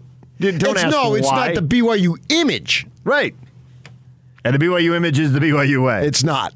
It's the, not. No, it's not. The BYU way is real life. It's real people living real lives for better or worse, trying to live for better, but don't always succeed. That's the BYU way. That's the Latter day Saint way. That's a very Lavelish comment out There's of There's like a million sinners. True. Well, however many got, multiply it by that. I just use a million. I mean, we're all the same in that way. We all fall short. Everybody's jacked up. Yeah. So that's the the the, the image is impossible to achieve. I mean, didn't Except Jesus he, say he came he for the sick, right not for the whole? And Believe me, I'm sick.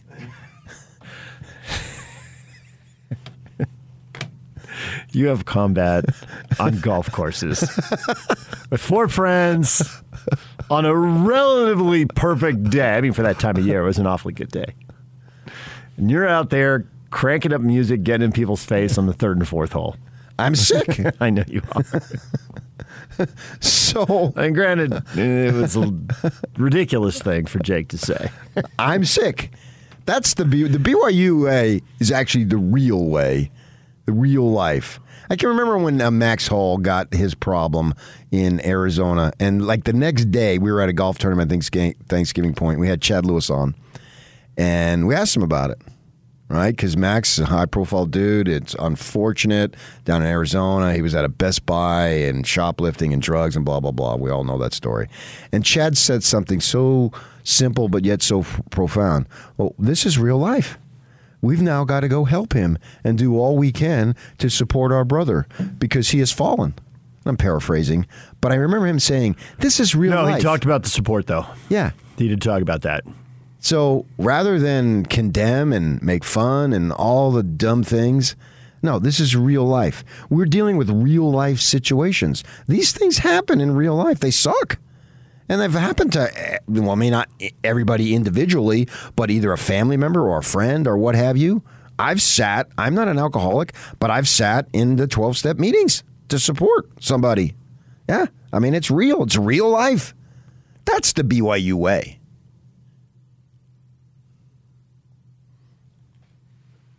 Kevin, BYU fan. They are the Pac 12 South champs, and I'm loving the Ute tears. So many Utes are so offended, but it's true. And that is also the BYU way. Well, that's the rivalry way. That's the that's rivalry way. Is either way. Yes, absolutely. And that's the fun part of it. As long as it's taken in the context of sports, I say have at it. Dustin says, I mean, it's not untrue. They're undefeated against the Pac 12. And if Utah beats Oregon again, they have the head to head win to back it up. Oregon is the one team at the top of the conference that the Cougars didn't play, and they will play them next year. They beat the Utes and Arizona State, who finished 1 2 in the North. And they beat South. Washington, excuse me, in the South. They beat Washington State, who finished second in the North. The top four teams in the league, they didn't play Oregon.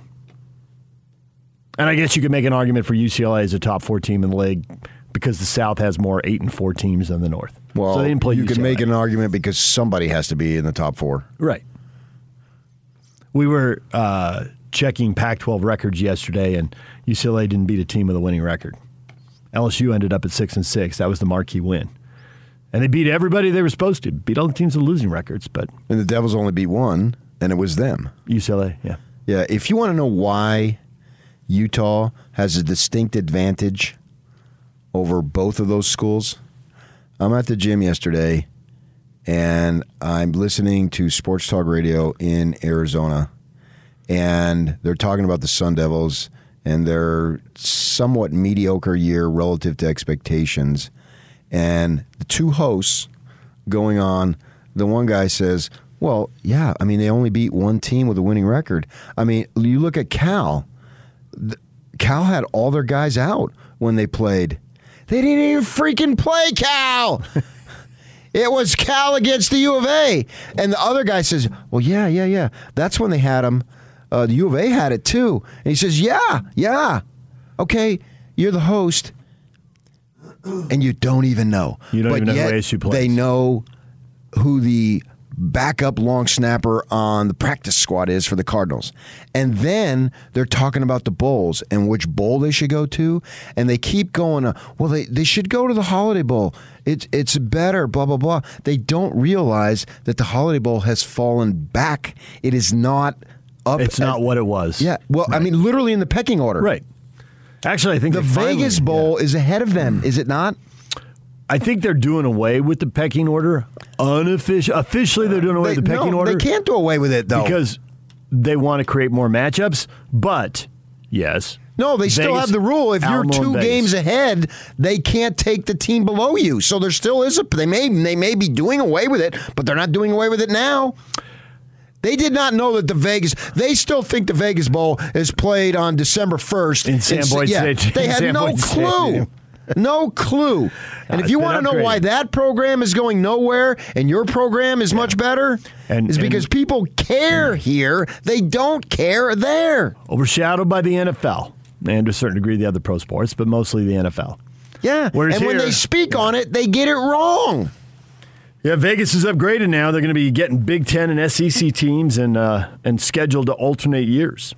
So done with the whole Mountain West on the Yeah. uh, first Saturday of the bowl season, the third Saturday in December. I mean, they're all a bunch of bowls, but Vegas's profile has dr- risen dramatically in, in that regard. When, when they played BYU earlier, they had Herman Edwards, they had him on Mondays, and they asked him, one guy asked him, Who do you play this week? He didn't even bother to look it up. it's not that hard. It's not that far away. You think that if they had a Cardinals guy on, Kliff Kingsbury, hey, who do you play this week? Meanwhile, here we obsess over everything. That's one of the reasons why your program is in a much better spot. And I don't care that it's out in Utah. It doesn't matter. Utah is big enough now, speaking generally, not the specific university. It's a premier program in the West, and it will continue as such. So let BYU have their day. Let them let them have their little day, Ute fans. there it is. Always put the word little in front of it. It's very demeaning. especially in regard to something like your ego. And Utah, if you go to the Rose Bowl, celebrate wildly. Who cares that they beat you? They're going they're going to beat you at some point. We're going to continue forever. Streaks end. Yours ended. Yeah. Ohio State's ended. Everyone it ends. happens. Yeah. yeah. When you're playing each other and there's that much passion involved. As awesome as Alabama's run has been, and it has been awesome, Auburn beat them with the picks with the uh, kick six return. It happens. Yeah, yeah, yeah, yeah, yeah. So I would accept it. Let let if I'm Ute, the Utes, let them say that. And if I'm Kalani, don't say it. Let others say it for you. And having Rece Davis say that on their show, I thought, wow, that is a great publicity tool. I would cut that out and send it to all my all the recruits. And as the grad transfer uh, portal grows, and obviously it's going to grow big time here in the next few weeks, and you got kids who would be considering you, particularly if they're not just seniors. So that means they're going to play in the Big 12. You know, if they're freshmen, sophomores, juniors, so they have two years left. Yeah, wow. Send that out there. Look what we did, especially on our side of the country, where we all identify with that conference. And I would imagine even really anywhere, it's identifiable enough. But if you're recruiting California and Arizona kids, it can have an impact on a Texas kid, but it'll really hit home with the California and Arizona kids. and come play in the Big and 12? Who are we kidding? Utah kids. you can be recruiting head to head with them here. Yeah. Scotty, you never hear Notre Dame claiming ACC champions. You sound needy, Zoobs. uh, anybody want to remind Scotty what happened in the ACC title game last year? Yeah, they were Clemson worked Notre Dame. they were literally in because of the unusual circumstances, uh, but never compare anything to Notre Dame. Clemson. Clemson won big. All right, DJ and PK coming up. Riley Jensen, top of the hour. Get his pick on the Utah Oregon game. Who's going to win the Pac 12 title game? We will talk with Riley about that. And the Aggies in San Diego State. Who's going to win the Mountain West Conference title game? Riley's coming up at 8 o'clock. DJ and PK. Kyle Whittingham will be here at 8.30. Stay with us. This is Hans and Scotty. Let's do it. I want to see BYU face somebody that is really going to put them to the challenge. Hell, throw him in the Rose Bowl with Utah. Let's go round two oh. on this bad boy. Could you imagine? People are going to be so. Oh, I know. At Scotty G. No, don't give the Twitter account. Okay, obviously it's never going to happen. I just think it'd be funny for Utah fans finally get to the Rose Bowl and they look across the field and there's Kalani Sitake with a smile on his face, like, "Yeah, we're here guys. hey, did you see that parade? It was really cool." Did you see the gifts they gave us? This is incredible. Can you believe this payday? We're all going to be rich. Oh, you have to share your bowl purse? Oh, Oh yeah, we get all of it. Okay, No, that, uh, I'm that's all I'm kidding. I'm kidding. What kind of a show is this? Catch Hans Olsen and Scotty G every day from noon to 3 on 97.5 1280 The Zone, powered by KSLSports.com. DJ PK, it's 97.5 and 1280 The Zone. Join Hans and Scotty Friday at the warehouse from noon to 3. Price is so low, it'll blow your mind. Oh my gosh! Boom! All right, so to finish up that bowl discussion, deep down, you just don't care if they go to the Independence Bowl or if they go to the Guaranteed Rate Bowl. I mean, obviously, if they get offered Wait, a wait. shot at a New Year's Six Bowl, then I don't all- care. All in. Where is the guaranteed rate bowl? It is in Phoenix at Chase Field, and suddenly you're asking me to consider if you would like to gravy train a trip to Arizona in December. So I don't care. You so nuts? your advice to BYU would be lobby furiously for the Guaranteed Rate Bowl. I would think the guaranteed rate bowl, which is that used to be the Insight Bowl or whatever, the dot com bowl. Yeah, it's had different things, but yeah, that's. I would think it would be the other way around. If I were them, I would lobby hard for BYU. I wouldn't. I'm looking at a projection now that lobby. says I'm looking at a projection now that says Texas Tech and Ball State. so if you're and that's a projection, I have no idea. Uh, but if you're ESPN and you have a relationship with BYU, I mean, you, if you're Tom Holmoe, you can't pick up the phone and order ESPN what to do. But guys, if you can help us out, we are more They don't, they don't than need willing to be helped out. If I'm the guaranteed rate bowl, I'm begging ESPN. Yeah, that's where it is. If I'm Tom, I'm going down to St. George and playing golf. I don't have to schedule anymore. That's taken care of. Well, he's got to unschedule. All I have to is reschedule. Yeah, he's got to. He's Yeah. got to. He's got to break deals. Yeah, but he's got all sorts of time to do that. he said, actually, he doesn't. He said it's got to be done now because you got to allow those schools a chance to make up the date.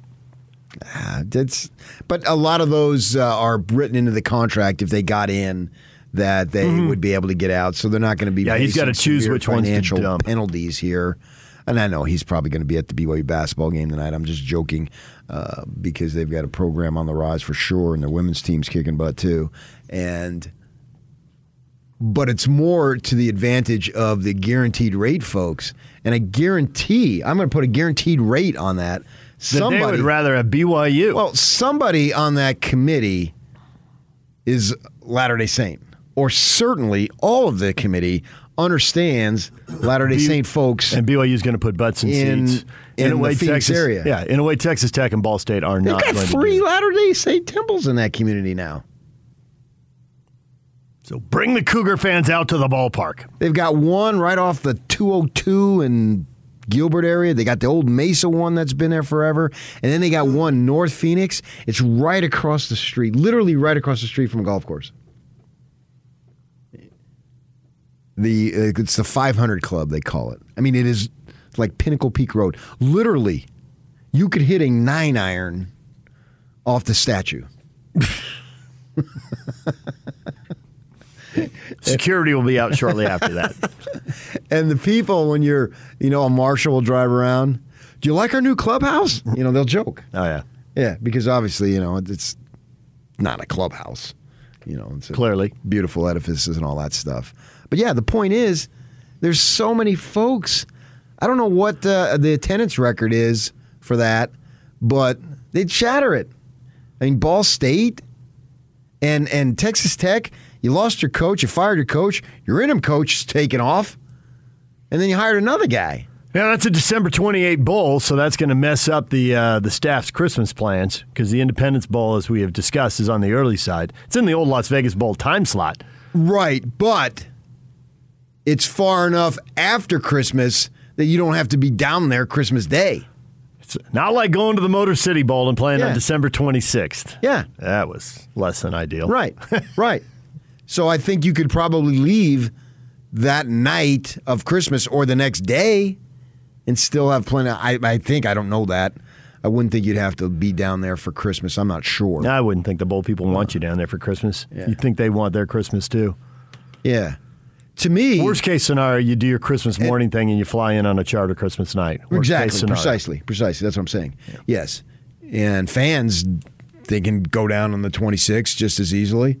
So you can do all that stuff. So yeah, I think that's a no-brainer for the Cougars uh, if they can find a way to get it done. But I would think if I'm the guaranteed rate thing or whatever it's called, I'm begging. If ESPN has that much influence, I'm begging them to uh, send us the Cougars. Are you kidding me? That that's an extra. Uh, now, who would they play? Which game are you, what, are you The talking Guaranteed Bowl or whatever it's called. Big 12 or Big 10. That's why Texas Tech was in there. Uh, that's plenty good enough. Penn, I Penn mean, State's a possibility. Penn Purdue. State's a brand name, been a brand name forever. Depends. All of this depends on you know how many teams you get in a New Year's Six, and the Big Ten could get three. I would think. I would expect them to. Michigan State, Michigan, and Ohio State, and then if Iowa pulls the upset, maybe Michigan State doesn't get in, but then Right. Iowa would. Right, right. Because Iowa would go Rose Bowl if they win. Yeah, yeah, exactly. But right now, Michigan to a playoff game, Ohio State to the Rose Bowl, and then Michigan State to whatever bowl. However, that fits in. If I'm the Cougars, I, and I try to, if I'm Tom and his folks, I try to maneuver that game too. You recruit in Arizona, you got fans and boosters in Arizona, or you go plant the flag in some place where you don't play very often. N- Not if I got a chance to do this. I, I don't know that it matters for the team because you're going to have to play a football game either way. But I think for your fan base and all, clearly they would want that. And the folks who run the bowl, clearly they would want you. All right, DJ PK, it's 97.5 and 1280 the zone. Phoenix, Arizona, or Shreveport, Louisiana.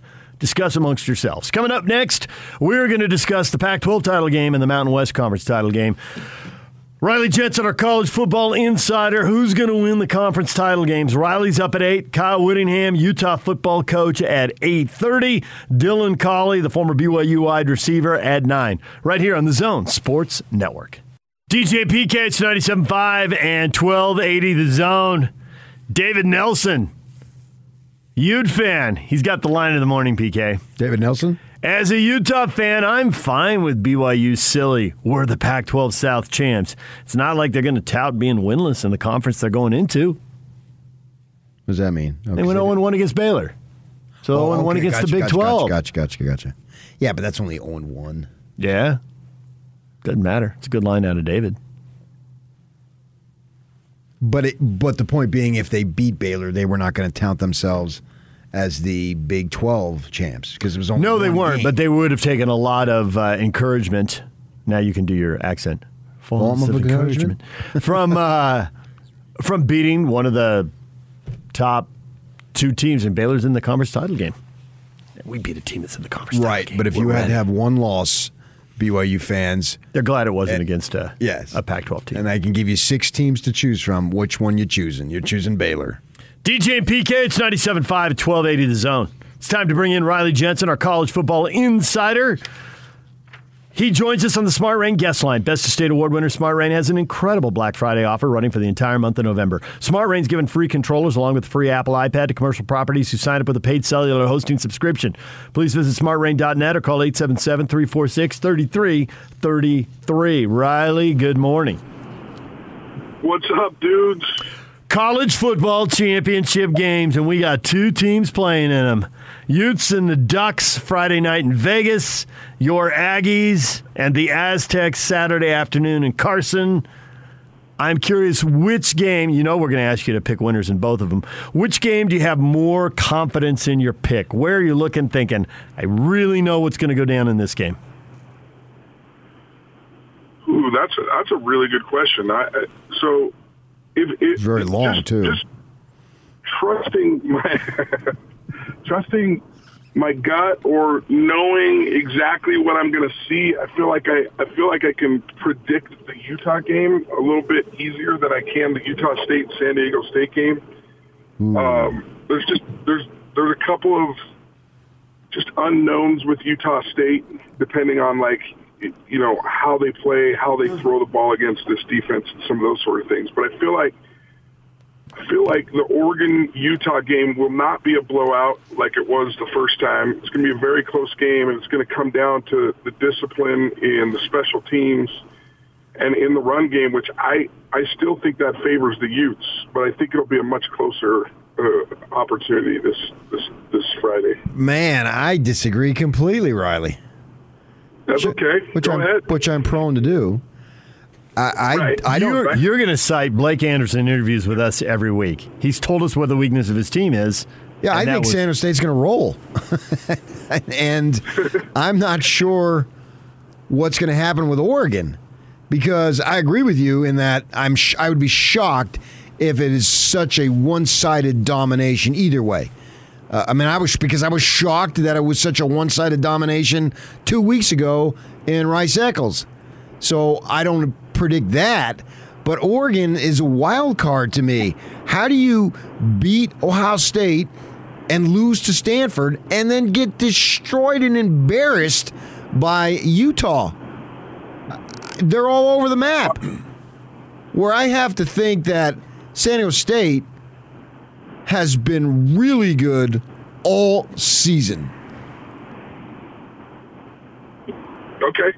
So look, here's the thing. First of all, now I just got to get this off my chest. Go ahead. Either either Blake Anderson is the best coach in the history of the Mountain West Conference because he only had four players named to first and second team, or Utah State got gypped on how many players should have been actually like you know in the all conference conversation. And I think the hard part about this game when when you're thinking about Utah State is I think we're all thinking about them at the first of the year. I'm thinking about them against Wyoming. with the exception of of the Wyoming game, which I can't. Okay. It's almost a bit like Oregon. They're a little bit of they're a little bit of a wild card, right? And so if they play well, and if they if they in every game this year, they have played very good football, and it's time for us to stop looking at them as like this little team with a nice little program up there, because they're in this championship game for a reason. They're in this game for a reason, and they're not going to get rolled on Saturday. I totally disagree with that. Well, I totally disagree. Utah is in the championship game for a reason, and San Diego State dominated them at the line of scrimmage. I can't Yeah, get that past was that. early in the year, though. That was early in the year. That was without the quarterback. In the second half of the game, when they had their quarterback, when Cam Rising came in, it was a much different story. And Utah was was was still trying to figure out who they were at the first of the season. And I think, you know, if it was the first of the season, I would totally agree with you on San Diego State and Utah State. But my goodness, like, like when are we going to start looking at, at this team as a really good team? We all thought the Matt Wells had really good teams. They never won the Mountain West Mountain Division. They've never, be, uh, well, actually, won won it one time. They won, they won it one time, right? And and and so you're you start talking about this team. What Blake Anderson has done has been absolutely unreal. Sure, it has. Going to have a game plan for this game, and I don't think, I don't think that San Diego State is that dominant. I know they're hmm. eleven and one. I know they're ranked in the top twenty-five. I know all those things. I don't think this is going to be a blowout. I'm not saying it's going to be a blow. Well, I may, maybe I did. I said rolled. So I You got did say they were okay, gonna I, I take it back. I take it back. I take it back. Said they were going to roll. Come on. You got me fired up. You can't say I'm going to roll and then say, well, I didn't say they were going I to roll. backed off of that. I'm not perfect. Back down. I There's only you. two people on the face of the earth who are perfect. John Stockton, and we know the other guy. So come on. I backed off of that. All right. John Stockton. Yeah, ask my brother about that.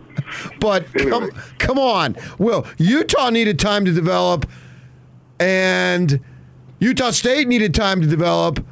But San Diego State was a finished product by the second game. I agree. Maybe they're tired of being good. Maybe they're tired of being good. Come Maybe they're on. tired of being Utah good. State won the division because they didn't have to play San Diego State in the regular season. And, and Boise did. Come So on. That happened. Yeah. So that happened. But I, that's You know? taking nothing away. Blake Anderson, I thought he got gypped on You're the coach of the trying year. to take it away. No, I'm You're not. Trying to take it away. No, I'm not. He did. He he he totally. I, mean, he must be the best coach ever.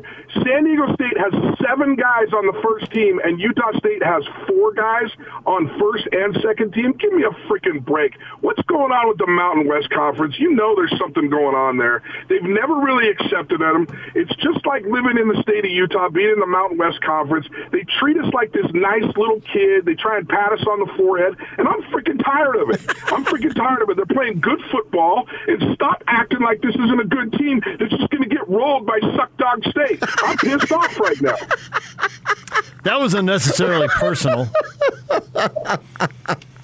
But thank you for not bringing up Cal Poly SOL. I mean, seriously, seriously, like, are we just going to pat us on the head every time? You know, last time I checked, we strap it up and we play good football and we throw the ball around, and nobody stopped Thompkins yet. Nobody stopped him. And I got a freaking six foot, 230 quarterback throwing for 3,200 yards and 32 touchdowns, and he can't get all conference. Give me a freaking break. He's Give a me first team all whacker. So here's here's the deal. You got, you got me fired up, and I'm not trying to be personal, DJ, but come on, man. It's too late. Come on. It's too You late. It's very personal. It's very All right, personal. let's Own it. Own it the way PK owned My the work roll here is comment. done. I know, right? so here's the deal. Your coach, the underrated and underappreciated Blake Anderson, comes on our show every week and at least three times, possibly four or five, said if we can get people in space, we can do some things. But paraphrasing, they do get pushed around. They're not big enough. Sometimes teams are just too physical for them. San Diego State has zero imagination on offense. They're going to hand off, then they're going to hand off, then they're going to hand off again. They're going to run, they're going to run, they're going to run, they're going to run some more. They're looking to push you around and bully you and impose their will upon you. And occasionally, just to mix it up, to And remind people that the forward pass is legal, they will throw the ball. And then they'll go back to running it. So Blake Anderson is worried about It's that playing Air Force. It's like a playing Air little, Force. uh, actually, a little bit, actually, a little bit. And So get the- ahead of them. the they game- ahead of Air Force.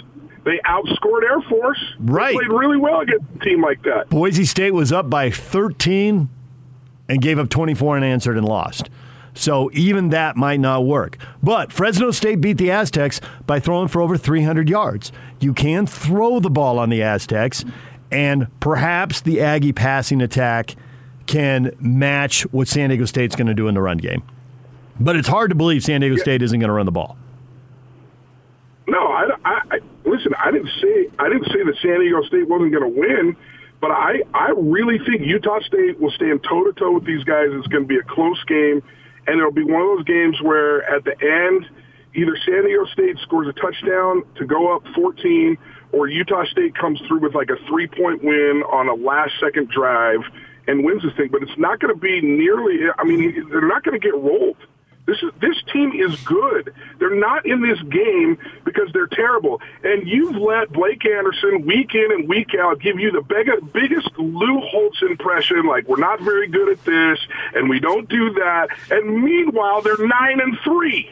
They're nine and three. What are Like, they? Every single team is better than them, right? No, we never said that. Nobody, nobody believes New Mexico and New Mexico State and South Dakota State are better than Utah State. So Vegas. stop at that. And Vegas, thank you. There were some gimmies built into that schedule. Now, as far as Yeah, the but Utes, at the- as far as the the beginning Utes, of the season, at the beginning of the season, you wouldn't have said that to me. You wouldn't have said that. No, okay, fine. I'll give you that. that- wait a minute. At the beginning of the season, I wouldn't have said Utah State is better than New Mexico State. I would too have said that. Okay, Okay, you so went New to Mexico one, State though. and South Dakota State. You UNLV. wouldn't said New Mexico. Okay, yeah, fine. You wouldn't have said New Mexico or Why UNLV. not? I called one game last year. They won one game. They pushed New Mexico all over the field. New Mexico's terrible. You you wouldn't have said they would have won the division. Absolutely not. Absolutely not. Not just. I not thought just six you, wins would have been a great year. I would have signed off Not on six and you, taken it. True. Not just you, but all of us thought like four wins would be about what we thought. Three wins would be like about what we thought. Yeah, now you're five or six. This is a good team. So No, five or six. You just said would have been a good year. I'm talking about what we thought they would be compared to what they are now. They're much listen, better. We Yeah, just much give better, them yeah. credit. They're a good team, and they're Yeah. going to play well this weekend. Okay, I'm still now, the point San you, State. The point you brought up about the Utes, I think, is worth underlining here. That at the start of the year, that defensive line, which Kyle said, hey, they had an injury to an experienced guy. Actually, maybe they had more than one. I can't remember. But the point is, he had to play young guys who weren't ready for the level of physicality. And they got pushed around by BYU, and they did get pushed around by San Diego State. And the offensive line was still blowing assignments and letting guys run untouched and unimpeded into the backfield. But that was then. This is now. Is there any reason to think that the Oregon offensive line and defensive line are going to be much better than they were against the Ute O line and D line two weeks ago? Not to the point that you're giving up, you know, punt punt returns and big plays, and you know it's going to be over at halftime. Nobody's saying that, but if the Ute offensive line is better and the defensive line is better, at some point they will take control of the game and they will win it. So, is there any reason to think the Utes are going to lose at the line of scrimmage on either side of the ball? I don't, I don't think so. I don't I don't think enough changes in two weeks, and I don't think I don't think I think that game two weeks ago sent a real message to Oregon that's going to make them feel like they have to play perfect to beat the Utes. And that's that, you know, the, the closer you come to thinking that you have to play perfectly, the, the, the more it evades you, right? And so I think this team, I think that that did some psychological damage to Oregon. I think the game will be closer because I think they'll play better. I don't think they'll give up a special teams touchdown. I don't think they'll do some of those things, right? So it'll be a little closer. But I do think that the Utes wear them down at the line of scrimmage. And look, this is the time of year where we have to, where you have to consider those things. And that's why your argument about San Diego State is, as much as I was emotional about my Aggies, is very well taken that when you can win the line of scrimmage, when it comes to like conference championships, when you can win the conference, when when it comes to like playoff type football or bowl game type football, I mean those teams generally win, and you know, and and and I just don't see what Oregon can do in two weeks to really change that. I mean, they can scheme some things, they can try some different things, but Morgan Scalley is a very, very good defensive coordinator. He's going to have a couple of wrinkles for them that they're going to have to adjust to. And I just think offensively, the Utes are just they're they're really hard to stop with that run game, and then with Cam Rising. I think the most impressive thing about Cam Rising to me is this this ability to just take what the defense gives him and not try to be something that he's not. Now, he is a lot of things. He's a quarterback that can throw. He's a quarterback that can run. But oftentimes when you have a quarterback that can run, he gets confused sometimes because he's trying to prove that he can run or he's trying to prove that he can pass. But he doesn't have that sort of an ego where he's like, well, I got to show people I can run or I got to show people that I can throw. He just says, oh, okay, there's no pressure here. I'm going to throw the ball downfield. Okay, there's a little bit of pressure here. I didn't get to my second read. I'm going to go ahead and beat you with my feet. And because of that natural flow, that organic quarterback play from him, I think he becomes tremendously difficult to stop. And I just don't see how Oregon's going to be able to stop him from moving the ball because he really just takes what the defense gives him. And you have to give up either the run or the pass with Cam Rising, and he'll take what what you're what you're what you're giving him. And I, I just love the way he plays. I, I, it's like you know, I, I I think it was DJ. All year you've been saying that he has swagger, right? That's PK, but good. I'm pretty sure. I'm pretty sure it was DJ. All year has been saying that he has swagger, and so anyway, somebody, one of you guys called it early in the year. He does. He has some swagger, and it's and it's uh it's a non-ego swagger. It's like, hey, I'm I'm just out here to play football, and I I don't have to prove to you that I have a big arm. I don't have to prove to you that I can run. I'm just going to throw it where you aren't, and I'm gonna I'm gonna run where you aren't, and I'm gonna win ball games for the University of Utah. And I, I really like the way he plays quarterback. Well said. I just view him as a playmaker, and whatever the play requires, seems like he's going to do it. Are, and he, are you copying what what DJ said all year? Is it, I don't understand. Was it you or was it DJ that said this? I think you're piling on the San Diego State guy right now, and I don't mind it. but you still have identified what's going on. yes, I, I, I bought it for a second. I got to admit, but then when he went on, I realized what he was doing, and it was rather expert that he was doing. The guy's got a future in radio, that's for sure. And and a past, as it turns out. Yeah, a very very good pass. yeah, he left on top. Uh, so yeah, I, I I agree with you. I, I do think the Utes are going to win, but I can't figure out Oregon. I've been able to figure out the Utes. I didn't. I couldn't figure out why in the world they didn't go with Rising in the beginning, and I said it way before uh, he actually got the job, uh, and I got one right. Good for me. So, so why can't you figure out Oregon? Because they're all over the map. How do you lose to Stanford? Now I realize that you know it was a close game, and and your coordinator wasn't there. Uh, but the, come on, Stanford is But- atrocious. But it's, the, it's the king. But this conference is the king of the one-offs. Why did the Utes lose to Oregon State? Why did the Ducks lose to Stanford? Because there's one And- but I game can't every figure. year. But I can't. Doesn't mean I can figure it out. Okay, but the but the And you Ohio State beat game, Ohio State? because you because you can run the ball and you are a physical team. But and you that's couldn't run Ohio it against State's the Utes. problem. And then Oregon State, oh, Utah ran it big time against Oregon. Oregon State runs the ball really well, but Oregon State couldn't run it against Oregon last week.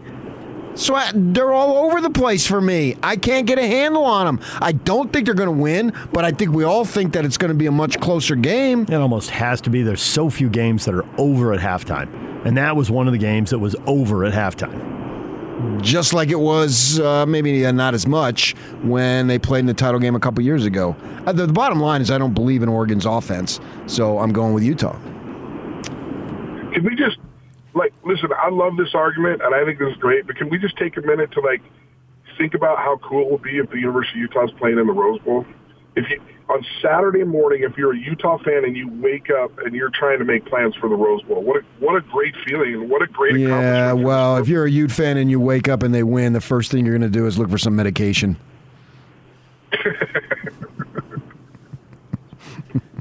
It's Vegas. If they win, there'll be some Ute fans barely going to bed when the sun goes comes up. it's a 24 hour town built for a 24 hour celebration. Oh, I'm going to go nuts they'll just again. maybe they'll just stay up all night and then buy their tickets. The amount of ginger ale that I'm going to inhale. Oh, I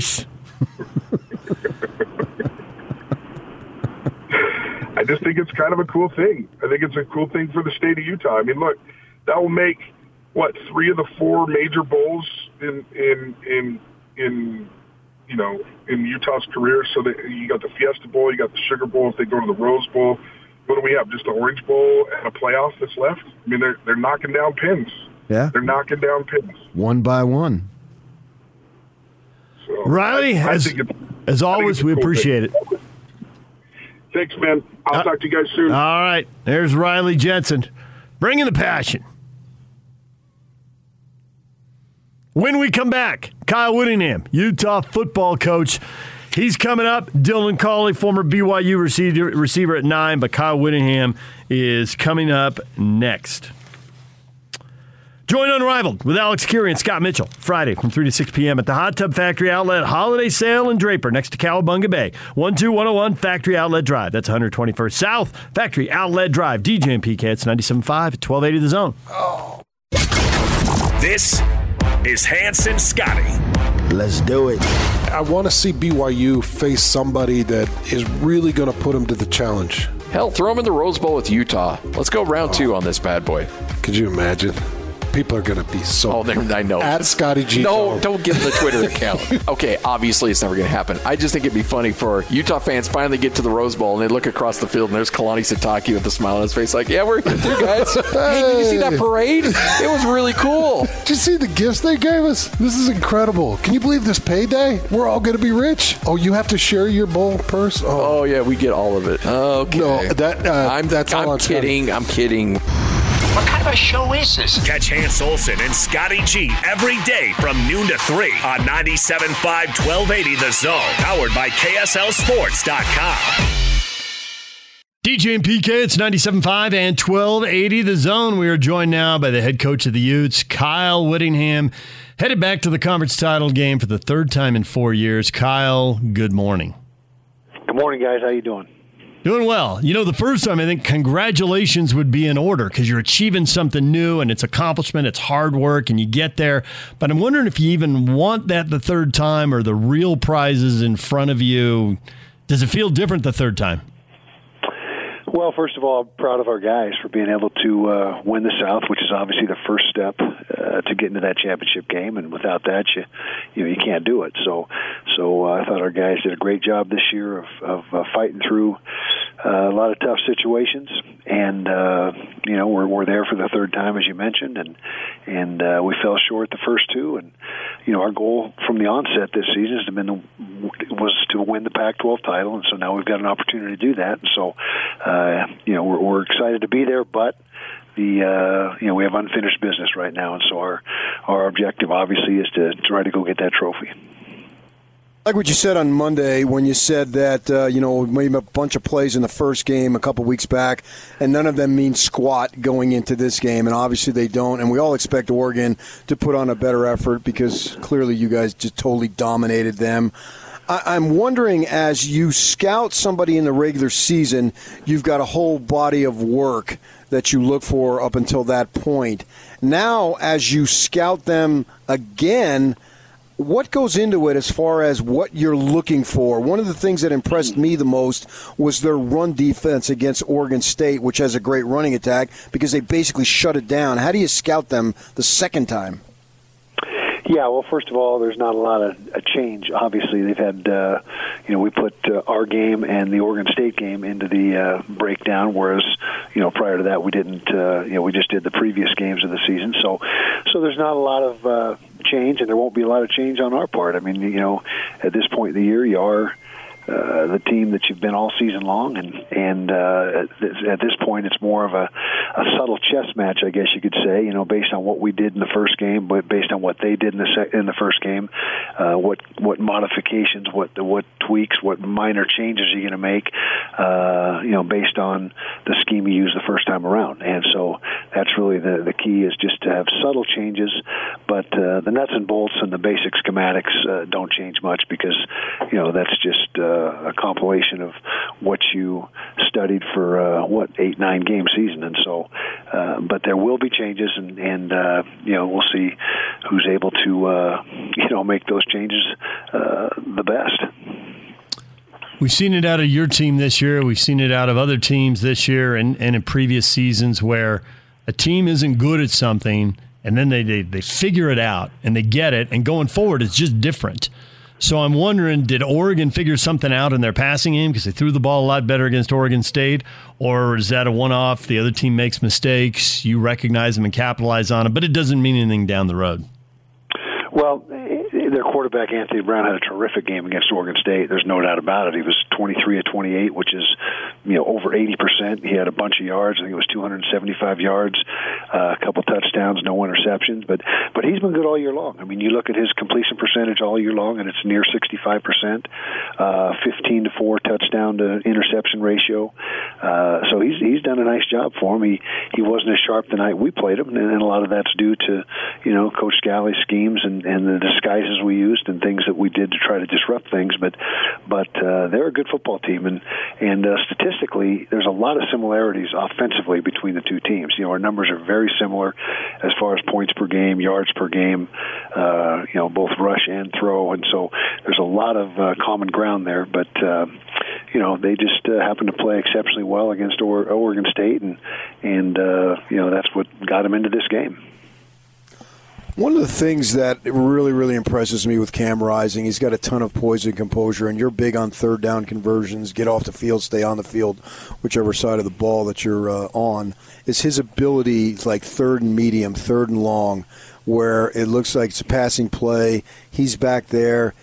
Somehow he scrambles. He's not Mike Vick, Steve Young, but it's like first down almost all the time. He did it early in the Oregon game, might have been on the first drive twice to extend drives that end up in touchdowns. I've really been impressed with his ability to pick up that first down. As a coaching staff, how do you and Andy teach that? Well, first of all, the majority of it's just instinct and, and overall athletic ability. And and Cam, I can tell you right now, is a lot faster than uh, than what people think. And and uh, he's a guy you saw him outrun the uh, the Thibodeaux kid on the on the scramble you were talking about early in the game. And and he's done that all year long for us as far as moving the change in, in critical situations. And and uh, making big first downs for us and, and getting out of jams and and that's really what you you know a quarterback that can do that is invaluable and that's you know you don't have to have a, tr- a true dual threat quarterback but if you got a guy that can extend the play and and, get, and has great pocket presence and can get himself out of out of uh, situations and avoid sacks and turn those what would be a sack into a, a first down I mean that that can make all the difference in the world in the game and Cam's done that for us all season long as you mentioned and that that's something that uh, is just in his skill set and when something that makes him a, an outstanding quarterback. Nick Ford had a hilarious bite earlier this year where he told us that when he first saw Cam run, he didn't realize how, how fast he was. What he realized was that he ran funny. And Nick said it much, much more entertaining than I just did, but it's hilarious the way he said it. And I'm curious, you know, there's some guys you just see them and, and they look fast but there are other guys who are fast, and I've actually heard other players say, "I'm as fast as I need to be." That guy's not catching me. How do you how do you judge that on film or in person and know you're getting that? Or how often are you surprised when you realize, "Wow, we wanted him and we recruited him, and we still didn't know what we had"? Yeah, well, first of all, there is a, oftentimes a difference between game speed and, and what a kid runs a 40-yard dash in. Some some guys just play faster than their 40-yard time, and that's that's a common, you know, whatever position you play. But uh, Cam, uh, you know, he doesn't look funny running to me. I mean, he looks pretty athletic, and and uh, you know, he's got a a great sense of. Uh, uh, angles, spatial awareness, I guess you could say, where he knows how to how to uh, just run and split color is the, is the term you use on offense. You don't run away from color; you split color when you're running the football, and and he has that uh, ability to do that. And and like I said, he's made, gosh, uh, at least a dozen, and probably several more big first downs for us this year to keep drives alive. And and uh, that's uh, you know you just don't want to this day and age of football. You don't want a statue back there. You can't you can't unless you're better at every other position, the other ten positions. You better have a quarterback that can move around a little bit one of the hallmarks, if not the hallmark, of your program for so many years is consistency. We know exactly, all of us now, since we've listened to you all this time, we know what you're going to say to virtually every question and what your answer is going to be. And we know if somebody says, Oh, it's a big game, are you going to do anything different? No! You practically shout at them. You know, we do the same thing, blah, blah, blah. You know, I've gotten it drilled in my head. You know, the uh, most important stat out of the final score is the turnover margin, blah, blah, blah. So, I mean, you're just a model of consistency for many, many years, and it's worked so well well. Here's one thing that hasn't been consistent this year, and I can't figure it out, and that's your special teams. It's like it's been all over the map. Uh, what am I going to expect Friday night? Yeah, you're well. You're exactly right. You're 100 percent right. We've had uh, some major breakdowns of special teams, and really with our coverage units. You know, it's been the kickoff coverage and the punt coverage. Uh, punt return has been rock solid all year long. In fact, I believe Britt has more yards amassed in the punt return game than anybody in the country. And uh, kickoff return, when we have uh, got returns underway, they've been pretty decent. Now, in kickoff return, with the rule being that you get the ball at the 25, it's really your starting position after kickoff that uh, that really matters not uh, not your kickoff return average. And so our starting position after uh, you know when when teams kick off to us is pretty good. It's it's uh, you know it's in the upper half of the of the uh, nation. And then uh, you look at the coverage units, and they've been uh, just abysmal. I mean, we've allow, allowed three uh, kickoff returns for touchdowns, which is uh, you know I, I I don't think that's ever happened to us here. And then uh, three block punts, and so we've certainly had our struggles. Um, you know, we've worked hard at it, and, and I think our kickoff return or our kickoff coverage unit was making good progress since the uh, you know since we gave up the the early touchdowns and had gotten better each week until last week when we uh, let that one out the gate, and that one was actually covered pretty darn good. We had three guys that had a chance to tackle the guy. We just missed them all, missed the tackles, and and uh, he went the distance. And then punt, uh, you know, we haven't punted a lot this year, which is a positive. We had we've probably punted less this year than we have in you know uh, many previous years, but but but uh, we had some breakdowns in protection early on, and, and we weren't quite as quick getting the ball out as we needed to, and so we've uh, we've worked hard at that as well. But but you're right, you know there really is, uh, you know, special teams has been a very inconsistent part of our game, and and where it's usually uh, a strength of ours, just hasn't been the case this year. Well, Coach, we appreciate the time this morning. Thanks for talking a little football, and good luck in the Pac 12 title game. Obviously, we will all be watching. Okay, guys. Thank you. Appreciate it. Kyle Whittingham, Utah football coach, join us here on the Zone Sports Network. The intriguing rematch with the Ducks twice in three weeks. I mean, to his point, what can you really change? You can scheme stuff a little differently, call different plays and all but you can't really change who you are this late in the year in a span of two weeks.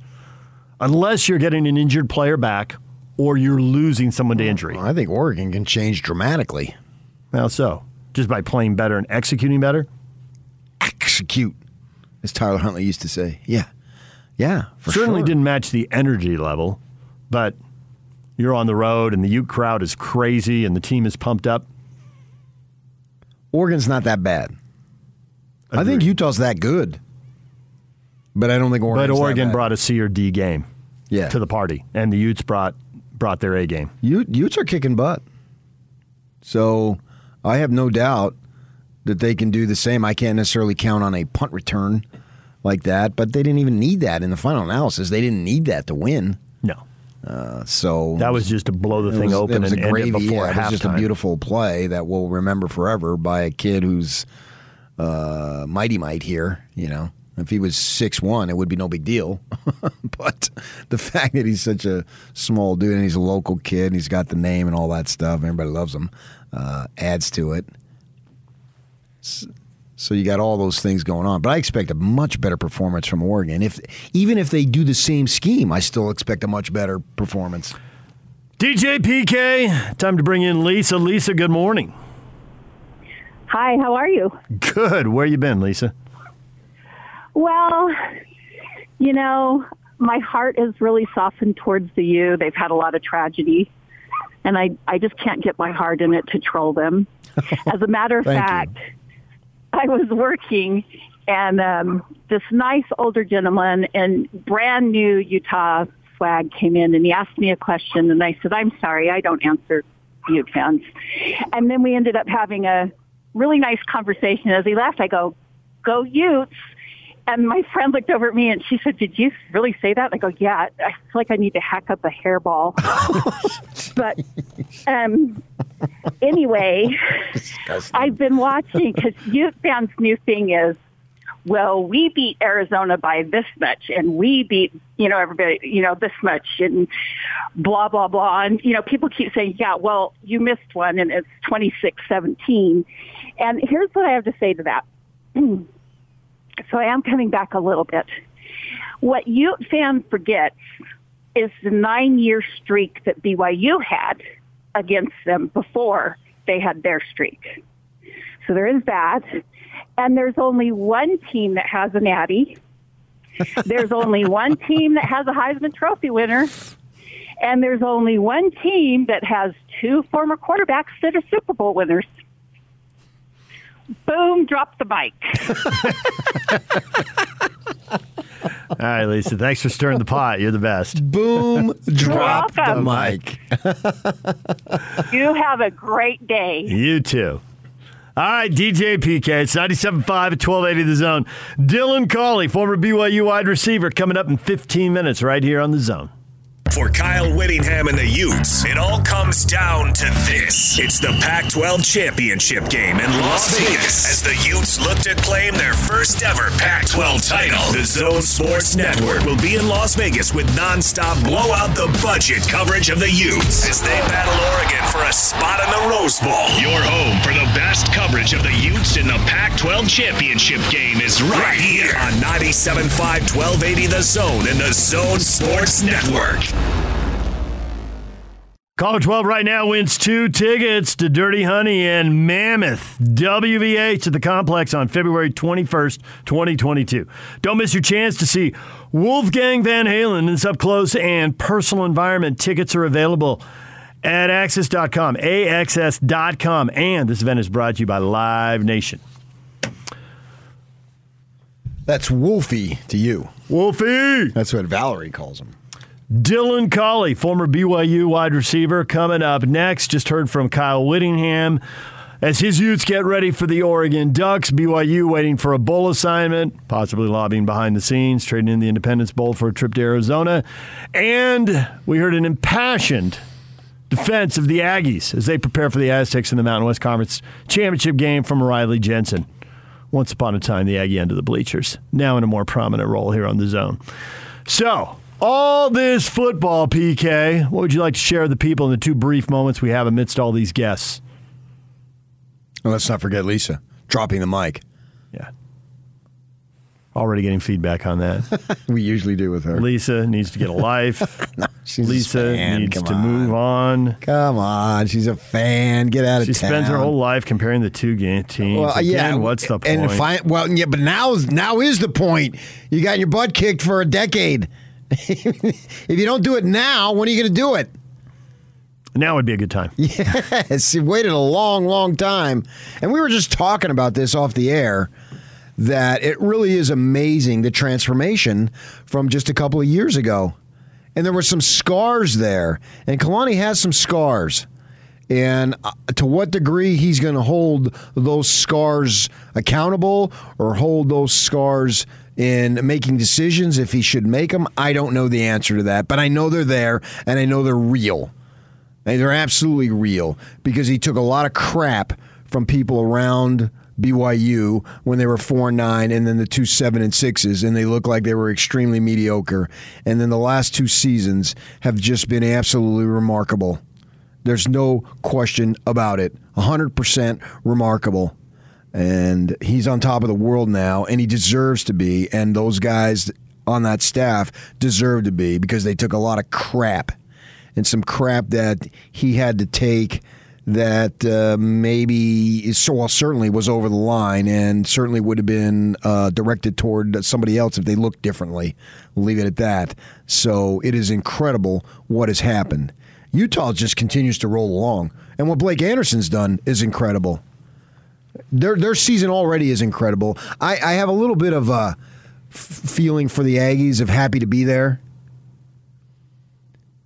because their season already is incredible. One and It's- seven. it's done. One and seven to nine and three. Yeah.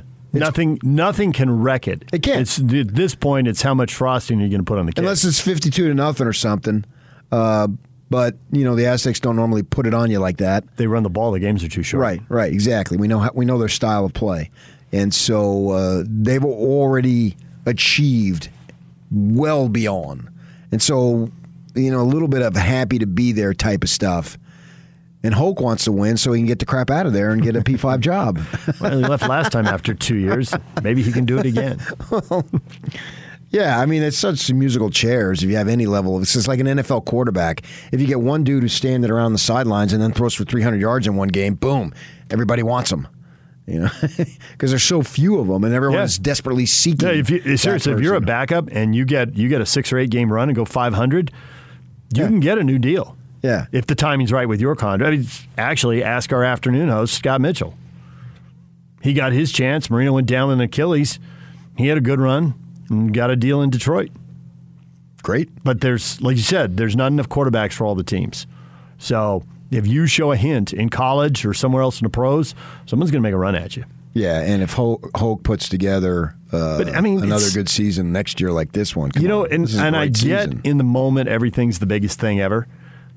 But you step back and don't you see like a bunch of it, it is a huge turnaround from BYU from where they were in 2017, right? They were four and nine. But they were nine and four the year before, seven and six the year after. They played four quarterbacks that year. They replaced the whole offensive staff. You start three quarterbacks and you play four. Nobody cares. Those are details. Pretty important details. Okay, but I there's no way I would tell you they would go. Uh, what are they? Uh, 22, 21 and I- three, whatever I- it is. We rarely pick teams to do stuff like that, so you're right. To have two years like this, But yet, if the Utes would have done it, I wouldn't have batted an eyelash. uh, bat an eyelash. No, Come on. no, no, no. I would not. We, you would have said this is phenomenal. It is a phenomenal, run. but I wouldn't. It, that's two different things. well, I now that have- Kyle's averaged nine wins since 2015 or whatever it is, Yeah. it's not that big a step. no, I mean, four to You're 11 point and then 10. me. Yeah. But there's no way I would have thought BYU, maybe last year under the circumstances because the schedule was softer. It turns out they weren't winning because the schedule was softer, and They're now, winning because they had NFL guys. yeah, yeah, and now Kalani just went back to the stats in a press conference. I don't know when it was. It was in the last two weeks.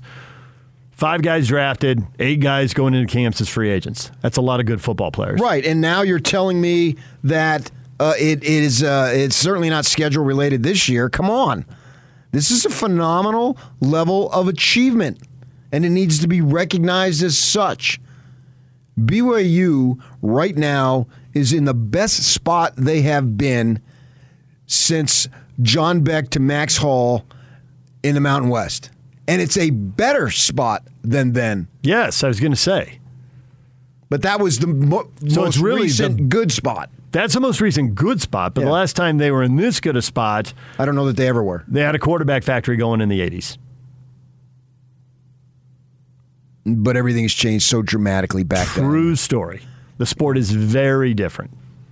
There's no doubt about that. And they're concerned. They're concerned about the adjustment. And I have been told if we have to make this adjustment with these resources, these limited resources, that's a major concern. Now, that's from people in the program, man. I'm just telling you what they tell me. Believe it, don't believe it, I don't care. Okay, but we know that there are people on multiple people on that staff who know intimately what the Utes went through when they tried to make the adjustment. So it's not like they're guessing. They've literally done this. And it's deja vu because the outgoing staff in 2015 16 said the same thing.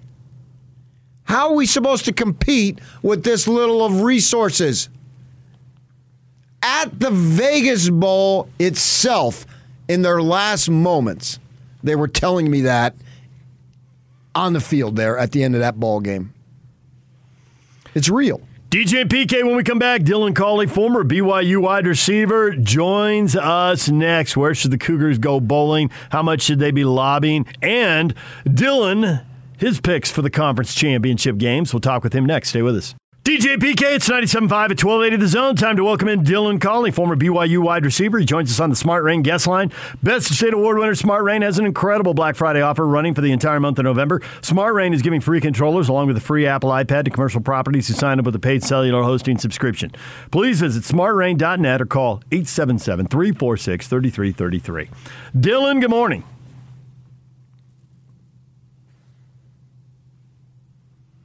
I don't hear nothing. Me neither.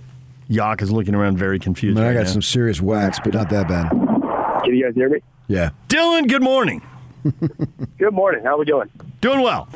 I want you to pick both the Pac 12 and the Mountain West Conference title games because obviously the Utes and the Aggies, and there's a lot of local interest in those. And I know the Collies are football junkies, so you're following all football all the time. And I will let you go ahead and pick the one that you find the easiest to pick because you're the most confident in the choice to win the game. Who would that be? Um, I would probably say Utah State in terms of just confidence, flat out. Right, which game can I pick and say this is the one I feel best about?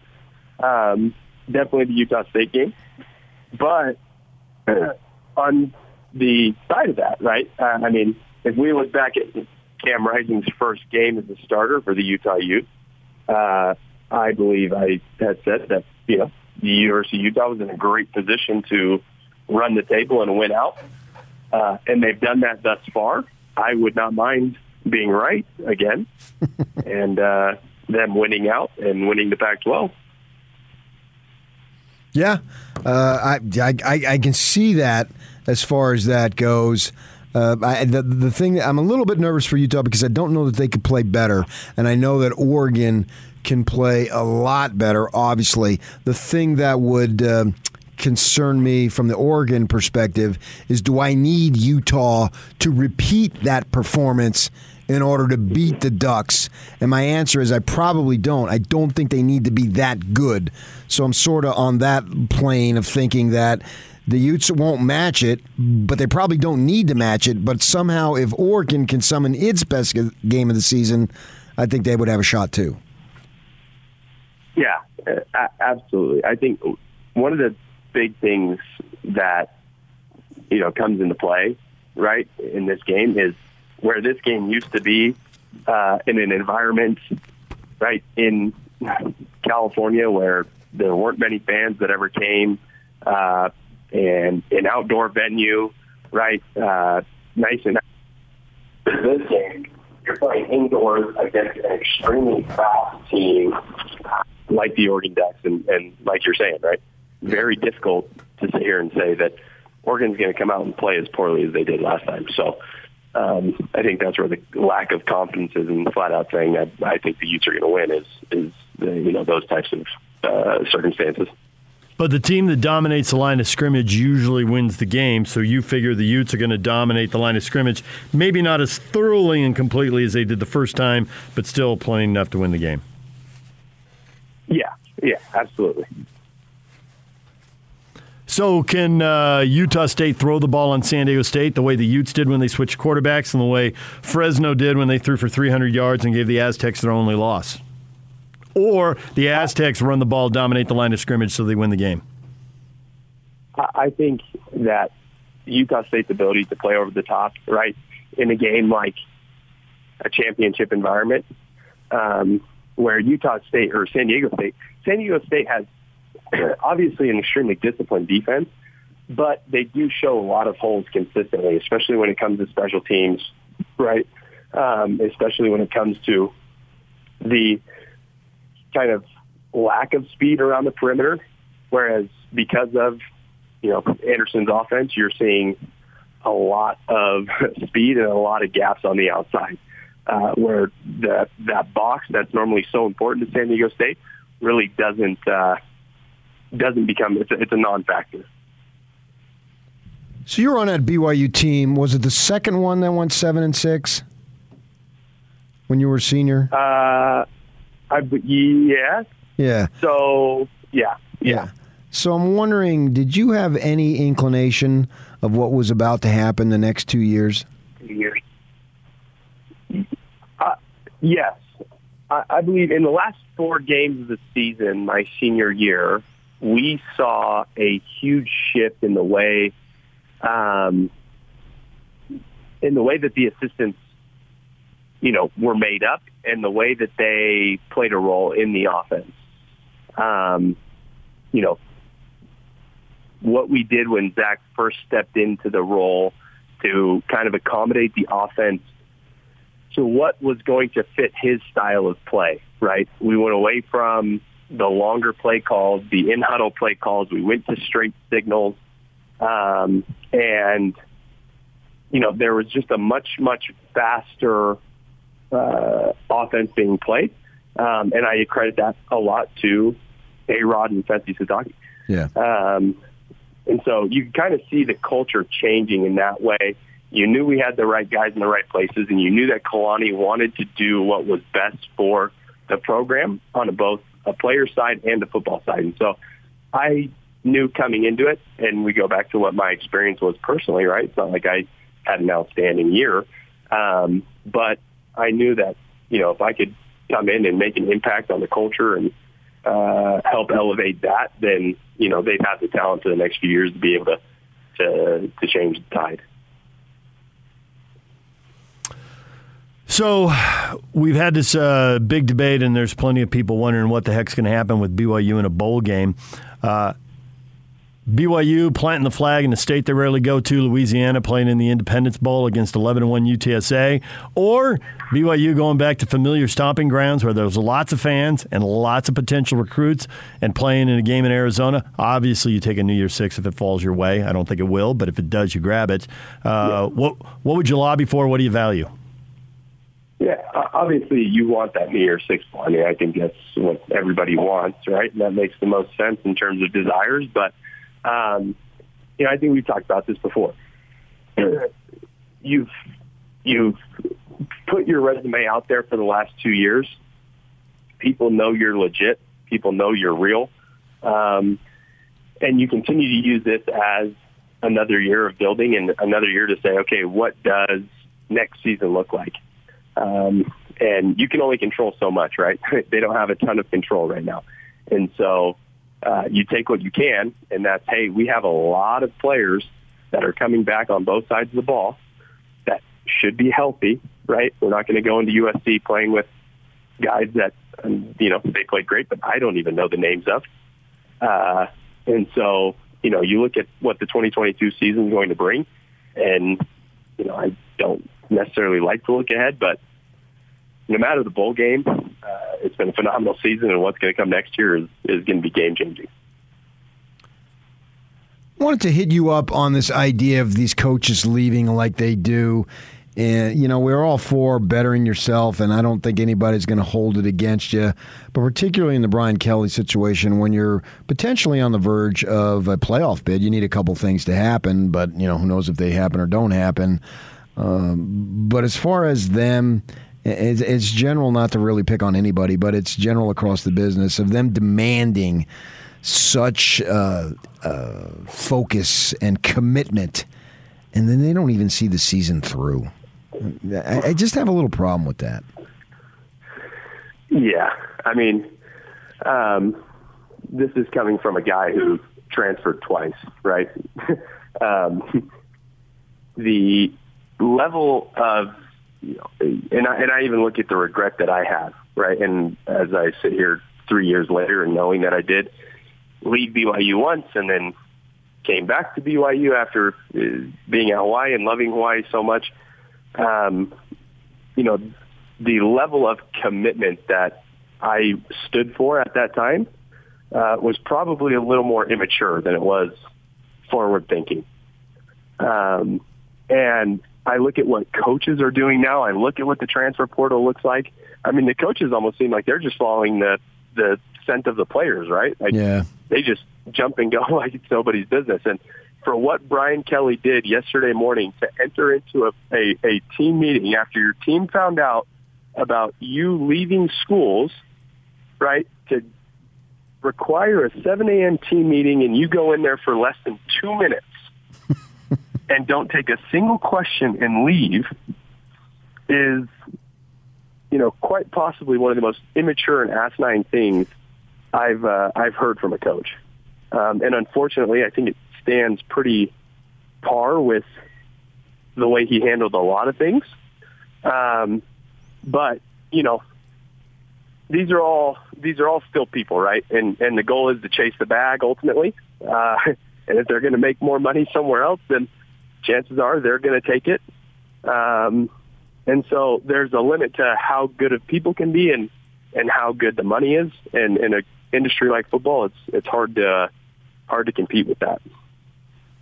So, as much as I want to crush Brian Kelly, and I definitely do, he's not the first coach to leave before a bowl game. That bridge has been crossed many times. But to leave when the, yep. the playoff is still realistic is shocking. But as much as I want to jump on him and just use your words, let's go with immature, I'm seeing coaches fired at multiple big time schools two years after winning it all and going undefeated. So, if immature is the word, don't we have to apply it to some school presidents at some football powers?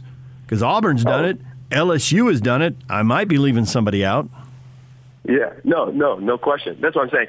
As an industry like football, right, where I think, you know, uh, across the board, understanding the circumstances and understanding what football has writing on it to each and every school, right? Without the football program at the University of Hawaii, right, I, like the school doesn't stand.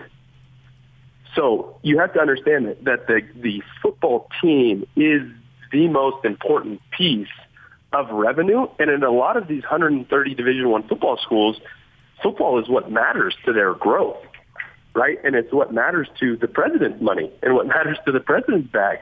And so each of these decisions are going to be based off of business decisions, especially when it comes to president. You want to talk about just not even, uh, I don't even think maturity applies to it, right? Because it's not even more so a personal decision as much as it is them thinking it's the right business decision.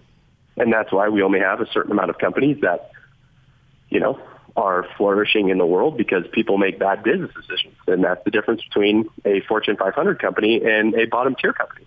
And so you look at decisions being made off impulse and thinking, hey, oh, this is two years. It hasn't changed. Okay, well, you're fired.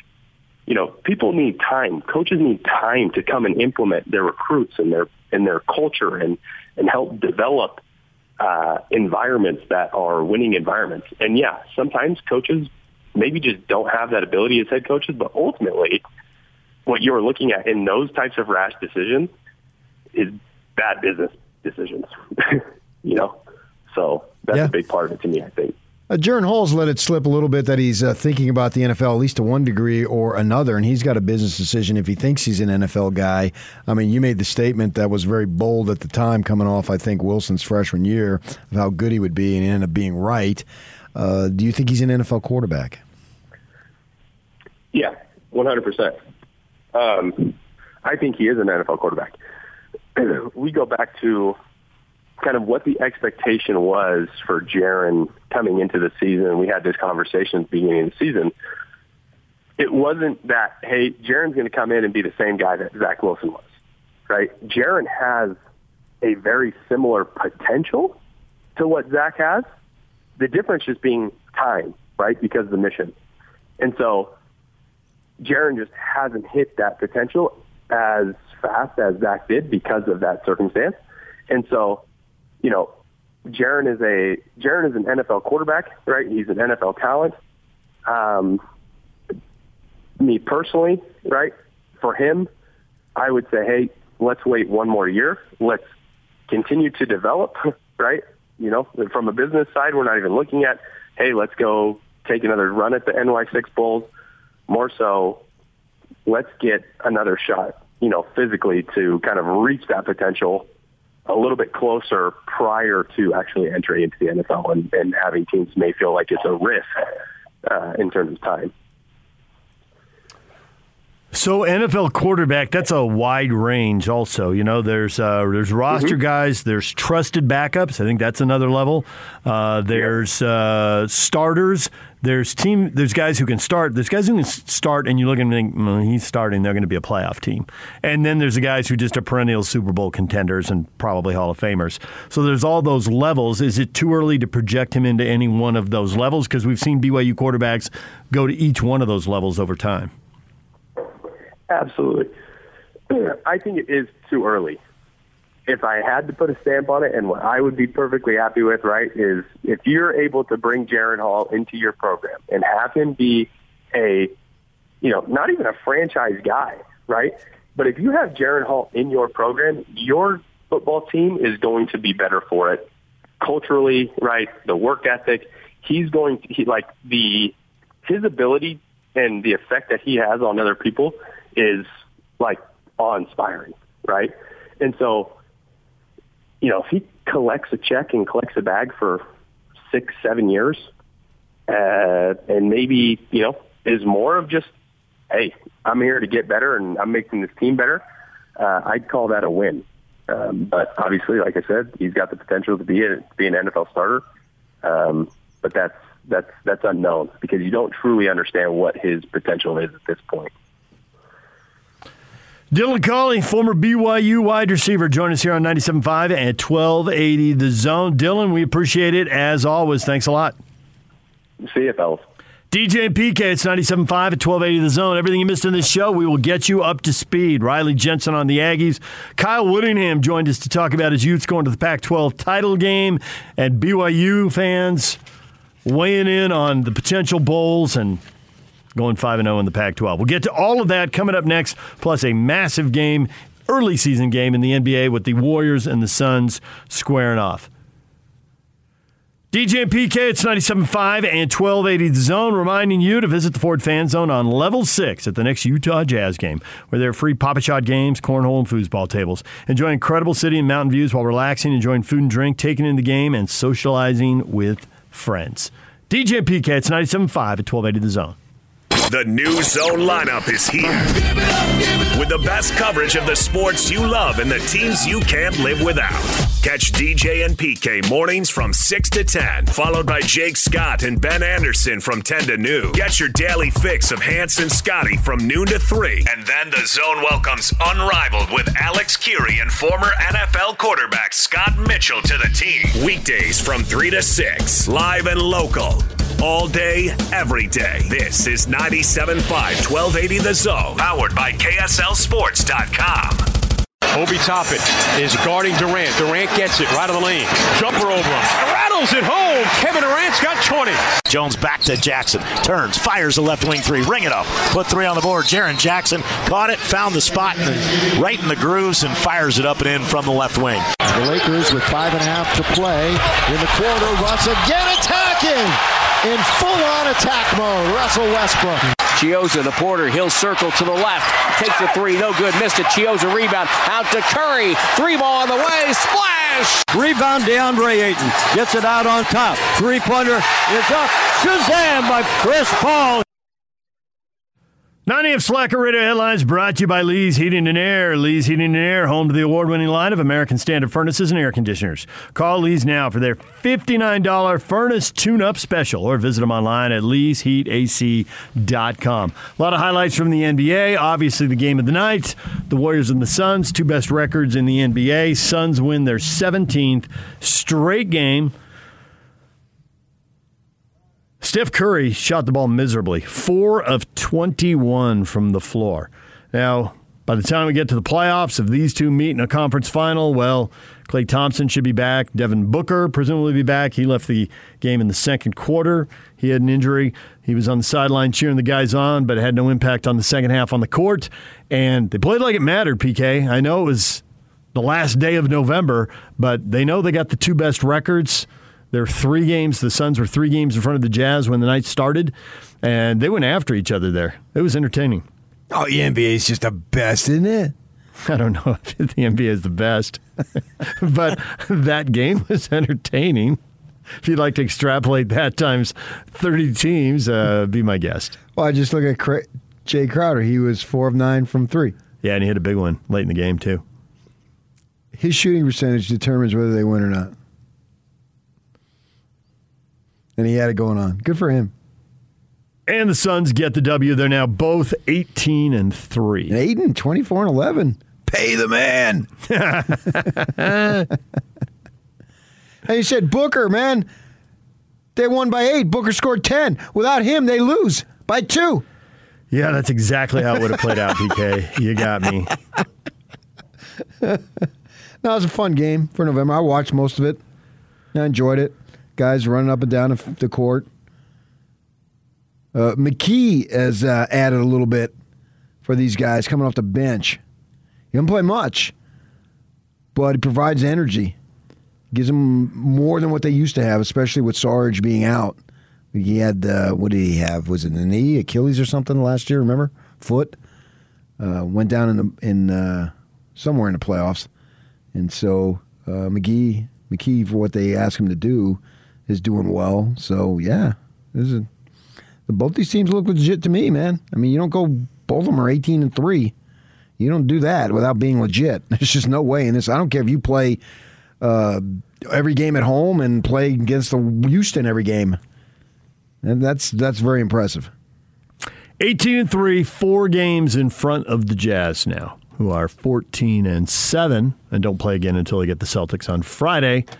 Last home game in a long stand, and then it's off on the road. The pre Christmas trip? That doesn't Uh, happen ex- anymore? Not exactly, no. Different time, different era, different people calling the shots. It is pre Christmas, but not the way it used to be scheduled. Lakers used a 40 to 8 run over the Sacramento Kings to flip that game, so they pick up a win. Lakers are the best, aren't they? They really aren't. Lakers are barely over 500. You don't think they're the best franchise? Okay. 12 and 11 now. It's going team, not history. If you'd like to go over the decades and all the Well, it's championships, historical. then it's a different discussion. You told us. Uh, but right now, you said earlier Steph Curry had a historically poor night, and you downgraded it to one of the historically poor nights. You had me all excited there. Four of 21 is it. Is a bad night at the office for Steph Curry. Yeah, but actually, it was a great night. The bank account. True story. Deposited a lot, and today's the first day of the month, and he's getting it deposited. Can you imagine that? You like what three hundred fifty thousand dollars, whatever it is, deposited. There's some story, and now it seems, you know, this was a long time ago, but Orel Hershiser got like a million dollar bonus since they walked around the clubhouse with a million dollar check because it was so freaky, and the guys were just looking at it and oohing and on, and basically were a bunch of, you know, 12 year olds at the Little League field going nuts. Now I suspect people are getting those kind of checks all the time, but Yeah, how how could that how would that be? I consider myself very fortunate, especially relative to my parents. I'm beyond fortunate, but to have that kind of dough coming in on the first and fifteenth because Jerry Sloan, man, you get paid on the first and fifteenth. Right? We all heard that, right? So we knew their pay schedules, and we were on the NBA po- pay schedule for a while. So it was the first and the fifteenth, and to to get that kind of money, and to have zero financial concern, how could that possibly be? Mm, I don't know what to tell and, you. And then you know what's so amazing is they make so much dough, but they get so many perks that they can easily afford with the dough that they make, but they don't have to do it. and they get excited about it. Free shoes. All right. Free round of golf. All right. Yeah, I mean, all these coaches in football and all, they're all wearing the the issued gear. Mm-hmm. And uh, you look at uh, Brian Kelly with a home loan. Mm-hmm. I mean, you make making so Lincoln much Riley money. getting his homes paid for. Yeah, and then you're getting use of a jet. Hey, Link, I want to go to Hawaii. All right, I'll make a call here. Hold on. Get on the jet. Are we going first class? Please, we're not with the little people. on a private jet to Hawaii Yeah, that's just or New. Zealand. And I know these these local coaches don't have private jets, but they have access to them. Sweet. So, hey, you want to go golf in Palm Springs this week? Ah, it's a long drive. No problem. We won't be driving. yeah, and they just jet off and do their thing, and man, it's just staggering the amount of of uh, money that they make. It's it's it's it's really incomprehensible. A lot of pressure on them and the job stress and all, and they work enormous amount of hours. And it can be sure. over in a heartbeat. Yeah, yeah. Yeah, that was the one thing I read about Lincoln Riley. The whole list of reasons to jump, and people are downgrading to living in LA. It's like, well, they can get on a plane and go anywhere they want. Mostly they work inside the football building. They're out on the road recruiting, so then you're not in your hometown. It's like where they live doesn't matter as much as you think it might because they don't have that much time to quote unquote live there. Yeah, but I think it matters for the family. Absolutely there. Now yes. Mm-hmm. he's got a wife and two young girls. And, but you know, L.A. can suck. It also can be beautiful. But if If you, you have a lot of money and you live right by the water, it's a different yeah, deal. and you don't even necessarily need to live right by the water. I guess you can go up in the Hollywood Hills. Yeah, there's. Th- There's movie star. I mean, it's not that up there. far away, but It it's not isn't. right by. But the it's also not very easy to go very far at certain times of day. I know, but you don't have to. Pull a Kobe and fly a helicopter. You don't have to. Uh, in that, you know the, especially the family. But yeah, there's crap involved with it. I mean, the, you're right. To to get around is is awfully awfully difficult. And there are people who don't. I have a college friend who's a lawyer and hit it big, and he lives in Pacific Palisades. And I was down there, and he's like, and it was over the Fourth of July. It's like we don't go anywhere on the Fourth of July. You can't get in and Oh, out of of the neighborhood. not. It's a mess. He says we 100% stay home all day long. Fourth of July. I mean, there's the Fourth of July is like f- 250 times though. Yeah, I mean it's there's downside to it and all, but I can see why Lincoln Riley would want that gig. Yes, but it's for a lot of the football reasons. The, the money is great. The recruiting base is right in your backyard. The history and the tradition, the facilities, the budget. You know, don't dis- everything you need to discount win. the weather. It's the best in the country. Having lived in Arizona and watched a lot of players leave. Yeah, it, it literally is the best in the country. And having watched the Ohio State Michigan game. I, I think that if I had no, if money was no cost, no object, I mean, I would live uh, in the Palos Verdes Peninsula, uh, and it just bask. And there's a couple of country clubs on the peninsula to play golf. and you just wouldn't leave it. Yeah, you wouldn't it- deal with the traffic. right, you wouldn't right. deal with the freeway. Right. Depending on where you are on that peninsula, it could be half an hour down to the freeway. Oh, for sure, easily. Yeah, that's where Tiger was going on his crash. Uh, so I can see the allure. I can see the allure, and it's going to be fun to follow to see just how good he's going to do. Because these are these are ground shaking, if that's even a phrase, moves. You know, I can't remember the last time we've had these two. Someone, no one's left Notre Dame to go coach anywhere since like the 1900s, early 1900s. 1908. Yeah. And so to do that and then to go to Oklahoma to SC, man, I mean, every year there's the coaching carousel. That's nothing new. You know, like this Virginia Tech guy. I don't know jack about him. I have no. I, they're going to have his press conference today, and in five years they're probably going to have another one. you know what I mean? So uh, there's so many of them you just kind of roll with, but this you didn't roll with. I mean, they were just eyebrow raising for sure. I think. But this is what a lot of people, if you talk to administrators, they foresee both in terms of conferences and realignment. We've seen it in coaching. There's been a pecking order. But even inside the top tier, there's going to be a pecking order and they're going to pick on each other. To this level, we haven't seen it. No, but everybody has thought it was coming. You know, to the level of the Oklahoma Texas move, have we seen that? Penn State from independence to the Big Ten. Nebraska has the history and the brand, but they aren't currently on top as they changed leagues and went to the Big Ten. I don't know. They've been down for so long. I don't even view them Right. as anything anymore. Yeah, agreed. And that's why the Oklahoma Texas move is is seismic because Oklahoma's at the top and they're in the playoff multiple times. They're in the top four. Yeah, but I get that. That that's just totally money driven. Aren't these coaching moves money driven? I don't think they're exclusively money driven, no, because I think they're already obscenely rich. I think it's more the money's great, Mm-hmm. and you're gonna and sure they're gonna give they they can command more, so why not do it? If Kelly has a better chance to win the national title. LSU's had three different coaches win the national title in a stretch that Notre Obviously. Dame has not won Right. Obviously. since '88. I mean, there, there, the academic requirements are different. Let's just call it like it Yeah. is. You know, Be real here. Yeah. So yeah. So I don't. I don't think I can't speak for him, but I don't think. Wow, I'm going to get this money. I'm in. And I, you're going to give me this money. I'm going to take it for sure, and get, I'm going to have my guy negotiate as much as possible. But I think I don't think either of them were money. Whereas I think Texas and Oklahoma going were money, and that's great. Fine. Who I, I will never tell someone don't take the money.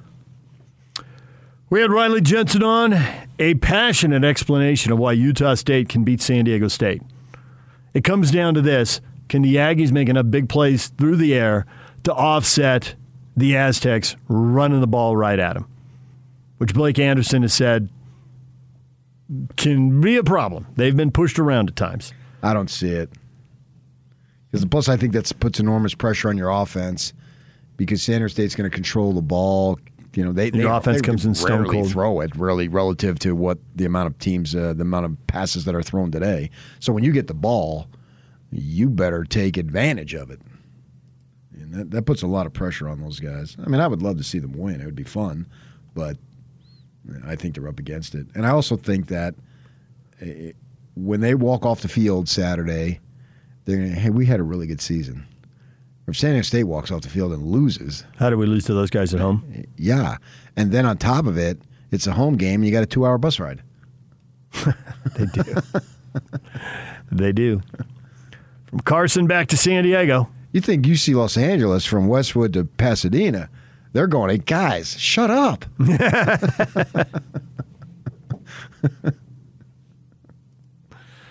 Well, San Diego State can throw it a little bit. They do have a good receiver, Jesse Matthews, but it's like you said, they don't throw it very often. And at times, they don't throw it no matter how good the receiver is. Bouncing, you know, five yards short of you. you Is this the last it. game in the great run in Carson? This is it. New stadium's supposed to open next year. Ready to go. The uh, great run that they've had. Two beautiful seasons. Cal State Dominguez Hills. At Cal State Dominguez Hills. Yes. The Stanford of Carson. the what? The Stanford of Where my wife got her master's degree, and our esteemed boss, Scott Gerard, mocked it. And I still haven't forgiven him. That's true. Which is why I hope the Aggies lose by 70. I want to dance in his grave Saturday because he mocked where my wife got her master's degree. Well, they are 10 and 1 in that uh, Cal State Dominguez soccer facility. So we'll see if they make it 11 and 1. I mean, it's not a home field advantage. There won't be a lot of people there, but they are 10 and 1 there. Well, they're 10 and 1 because they're good. Yeah. Well, they were they were mediocre last year, but they won at home and lost on the road. So, but this year, you're right. They're winning everywhere uh, except the one loss. that Fresno State got them, came in and got them. Well, you can't expect to beat the Bulldogs every year. Bulldogs threw for 300 yards. That is the Aggies' path to victory. Jim Sweeney ain't walking through that door. And Dylan Collie, Riley Jensen, thinking that the Utes are going to hold at the line of scrimmage, and the Utes while not running the Ducks off the field the way they did a couple weeks ago, should win this game because they will win the line of scrimmage. I would buy that analysis. Maybe not making a big play for the punt return and blowing them off the field and humiliating them by halftime, but in the end, it doesn't matter. No, they might get a fumble on a short field or something that essentially is the same thing that produced the same type of result. You- I don't know. The Utes don't win a lot of games by 31 points. It'd be stunning if they beat a ranked team twice in three weeks. That was the margin. best game they've played since they've been in the conference, and I can maybe go the best game since whenever. All things Best game since they went up there and put 62 on Oregon at Oregon. Except Oregon sucked that year. We just didn't know it that early in the Yeah, season. so it didn't. No, that didn't count. This was a team playing for the playoff. You know, the Devils got the Ducks a couple years back, but it was a long pass at the end, and that was great. This was right, but it was There's nothing fluky. This was domination, Yeah. start to finish. That was highly competitive, and ASU made one more play. Yeah, yeah, yeah. An NFL receiver got deep And this game was over at halftime, and everybody knew it. For sure. They yeah, they got dominated, man. It was just absolutely amazing. Everybody knew it. The most impressive performance I've seen them put on, certainly since they've been in the conference, and I can argue since I've been here, and I don't go back uh, before '93, and you, Utah didn't do a whole lot before that, anyway, as I understand it. But yeah, and if they do it again, that's a top ten team without question.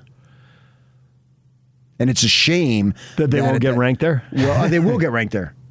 I think they will if they dominate these, yeah, these the, guys. Uh, the AP poll would move them there. They're close enough. I don't know that the committee will, though. oh, they don't. Do they even do a final one? Yeah, they got to do one more to pick the top four. Do they even pay attention at that point? That's an excellent point. but then again, I guess you can say I'm that thinking about of the, final voters. AP poll. The final AP the poll, month. they can get to, to top 10. The final regular season AP poll, there'll And be another one. And on it's a shame that there's not automatic bids because this club, this if they win convincingly, this club You'd like their deserves chances. a chance. You'd like their chances if we had a 12 team playoff now because they're a better team. Much better. Yeah, I can I can argue that nobody's better. September doesn't matter at this point. No, from September to now, and I don't. I, I'd have to think about it, but I could argue that they're the best team. D line- made the most improvement. Is what I'm D line, O line, quarterback. Three position groups that have upgraded big time. Oh, I think running back. Yes, you're right about that. But I would agree with you. Yes. On the other ones for sure. Right. No, no. In the Washington State game, Thomas was coming off the field and they're standing on the sideline. They don't do that anymore. Right. Right. Get in there. Right. Give him the ball. Yeah. Get out of the way. All right, DJ and PK, your feedback coming up next. Stay with us. And it's all over almost here. Don't go nowhere. DJ and PK, it's 97.5 and 1280 The Zone. A reminder to join Unrivaled with Alex Kirry and Scott Mitchell Friday from 3 to 6 at the Hot Tub Factory Outlet Holiday Sale in Draper, next to Cowabunga Bay. 12101 Factory Outlet Drive, that's 121st South, Factory Outlet Drive. DJ and PK, it is time for your feedback, and people have questions. What they got? Tyson, why is Riley Jensen so confident? Didn't Utah State just get rolled by Wyoming a couple of weeks ago? I think there was a little fan there talking. Sure, yeah, and he he was asking for respect, and I don't have any problem giving them respect, but it's hard for me to think that they're going to beat the Aztecs. It's two different things. They deserve respect. They went nine and three. I went and looked. I do my preseason predictions that we publish, and I had them at five and seven. I uh, I got uh, BYU at eight and four, and then I got the Utes right right on. Got them at 9 and 3? Yeah. Hit it right on the head. I did. Yeah, and I can usually be within a game because we follow these teams. It's like Pac-12 lines. But BYU was two games. Uh, yeah, they were. Yeah, I got. I got so it. overachieve. I'm so- positive there. yeah, and I'm yeah. with you. It's not Yeah. like I was sitting around thinking they were Yeah. going to win 10 games because I wasn't. Right. I thought eight was the right neighborhood. Right. I can usually Actually, get I thought game, all of your, I missed two, two and, of the three. and maybe it's because we talk so much football, but I thought all of your picks were in the right neighborhood. Yeah, but Utah State way and, and, overachieving. the, and the Utah State thing. The fact is, right out of the gate, I knew Jack about Bonner. Yes, yeah, that's clearly big. Yeah. But the, and the transfers on both offense and defense made a big And Tyler at running difference. back. Yeah. I mean, the receivers uh, pretty much had an idea, and, and a lot of their defensive guys, but they th- it's basically the transfers. And that they could come in and come from behind in the fourth quarter on the road at a Pac 12 school and win. Yeah, super impressive. That was very impressive. Uh, so uh, we had Kyle Whittingham on earlier this morning and Salt Lake Jake. Ask him about BYU being the Pac 12 South champs since that's all you talked about this morning. Are you not man enough? And Jones, I would say most BYU fans, and I'm one, don't feel this way, but it sure didn't help when you have Rece Davis putting more fuel on the fire on ESPN last night. That's the thing that I think makes it relevant, not the, the trash talk in between the fan bases. Is just for fun because it's a rivalry. Right. That's what sports is. Right. But recruiting is part of the business. And the 5 0 stat is real. And when ESPN, in the middle of their college football playoff show, is pointing out that BYU went 5 0 against the Pac 12, that matters. That screamed at me. But even before this, it mattered. Yogi Roth, who covers the Pac 12 for a living. And yes, he can get on the on the Pac-12 uh, fun bus and and be pretty upbeat about it. But even he said at the start of the year how they handled BYU is one way to measure the league this year. And he was talking about man, what happens if there's two or three losses to BYU? What does that say about the league? Depends on who loses, what kind of season they have, what the games look like. But he brought that point up with us in the preseason. And then in the end, well, they don't have two or three losses, they have five. And what does this say? It was a down year for the league in a series of down years. But if you lose twice to the Big Sky, five times to the Mountain West, and five times to BYU, it says something about the league. It do. oh, and they're not in the playoff. Yeah, which would cover up a lot of the a lot of the scars. Yes, yes. It's funny, but in a sense, I put it on the Utes. Uh, the quarterback change came too late. They could potentially be playing with a play. I don't mm, know this. potentially, but it's still a reach because they got pushed around at the line of scrimmage in the BYU game. The quarterback quarterbacking absolutely that's would have made loss. a difference against San Diego State. That's Well, they loss. lost to Oregon State after the lines were coming together and after they changed quarterbacks. So I still think they end up ten and two. Probably. Yeah, I gotcha. But I, it's on I- the Utes for blowing out Oregon. Oregon had Okay, a path. there. See, it's on the Utes. It is on the Utes. exactly what I'm but saying. It's on the Utes for taking Oregon and just dragging them around the field for three hours. Who do you think you are? All right, DJ PK, Jake and Ben with more in a moment right here on the Zone Sports Network.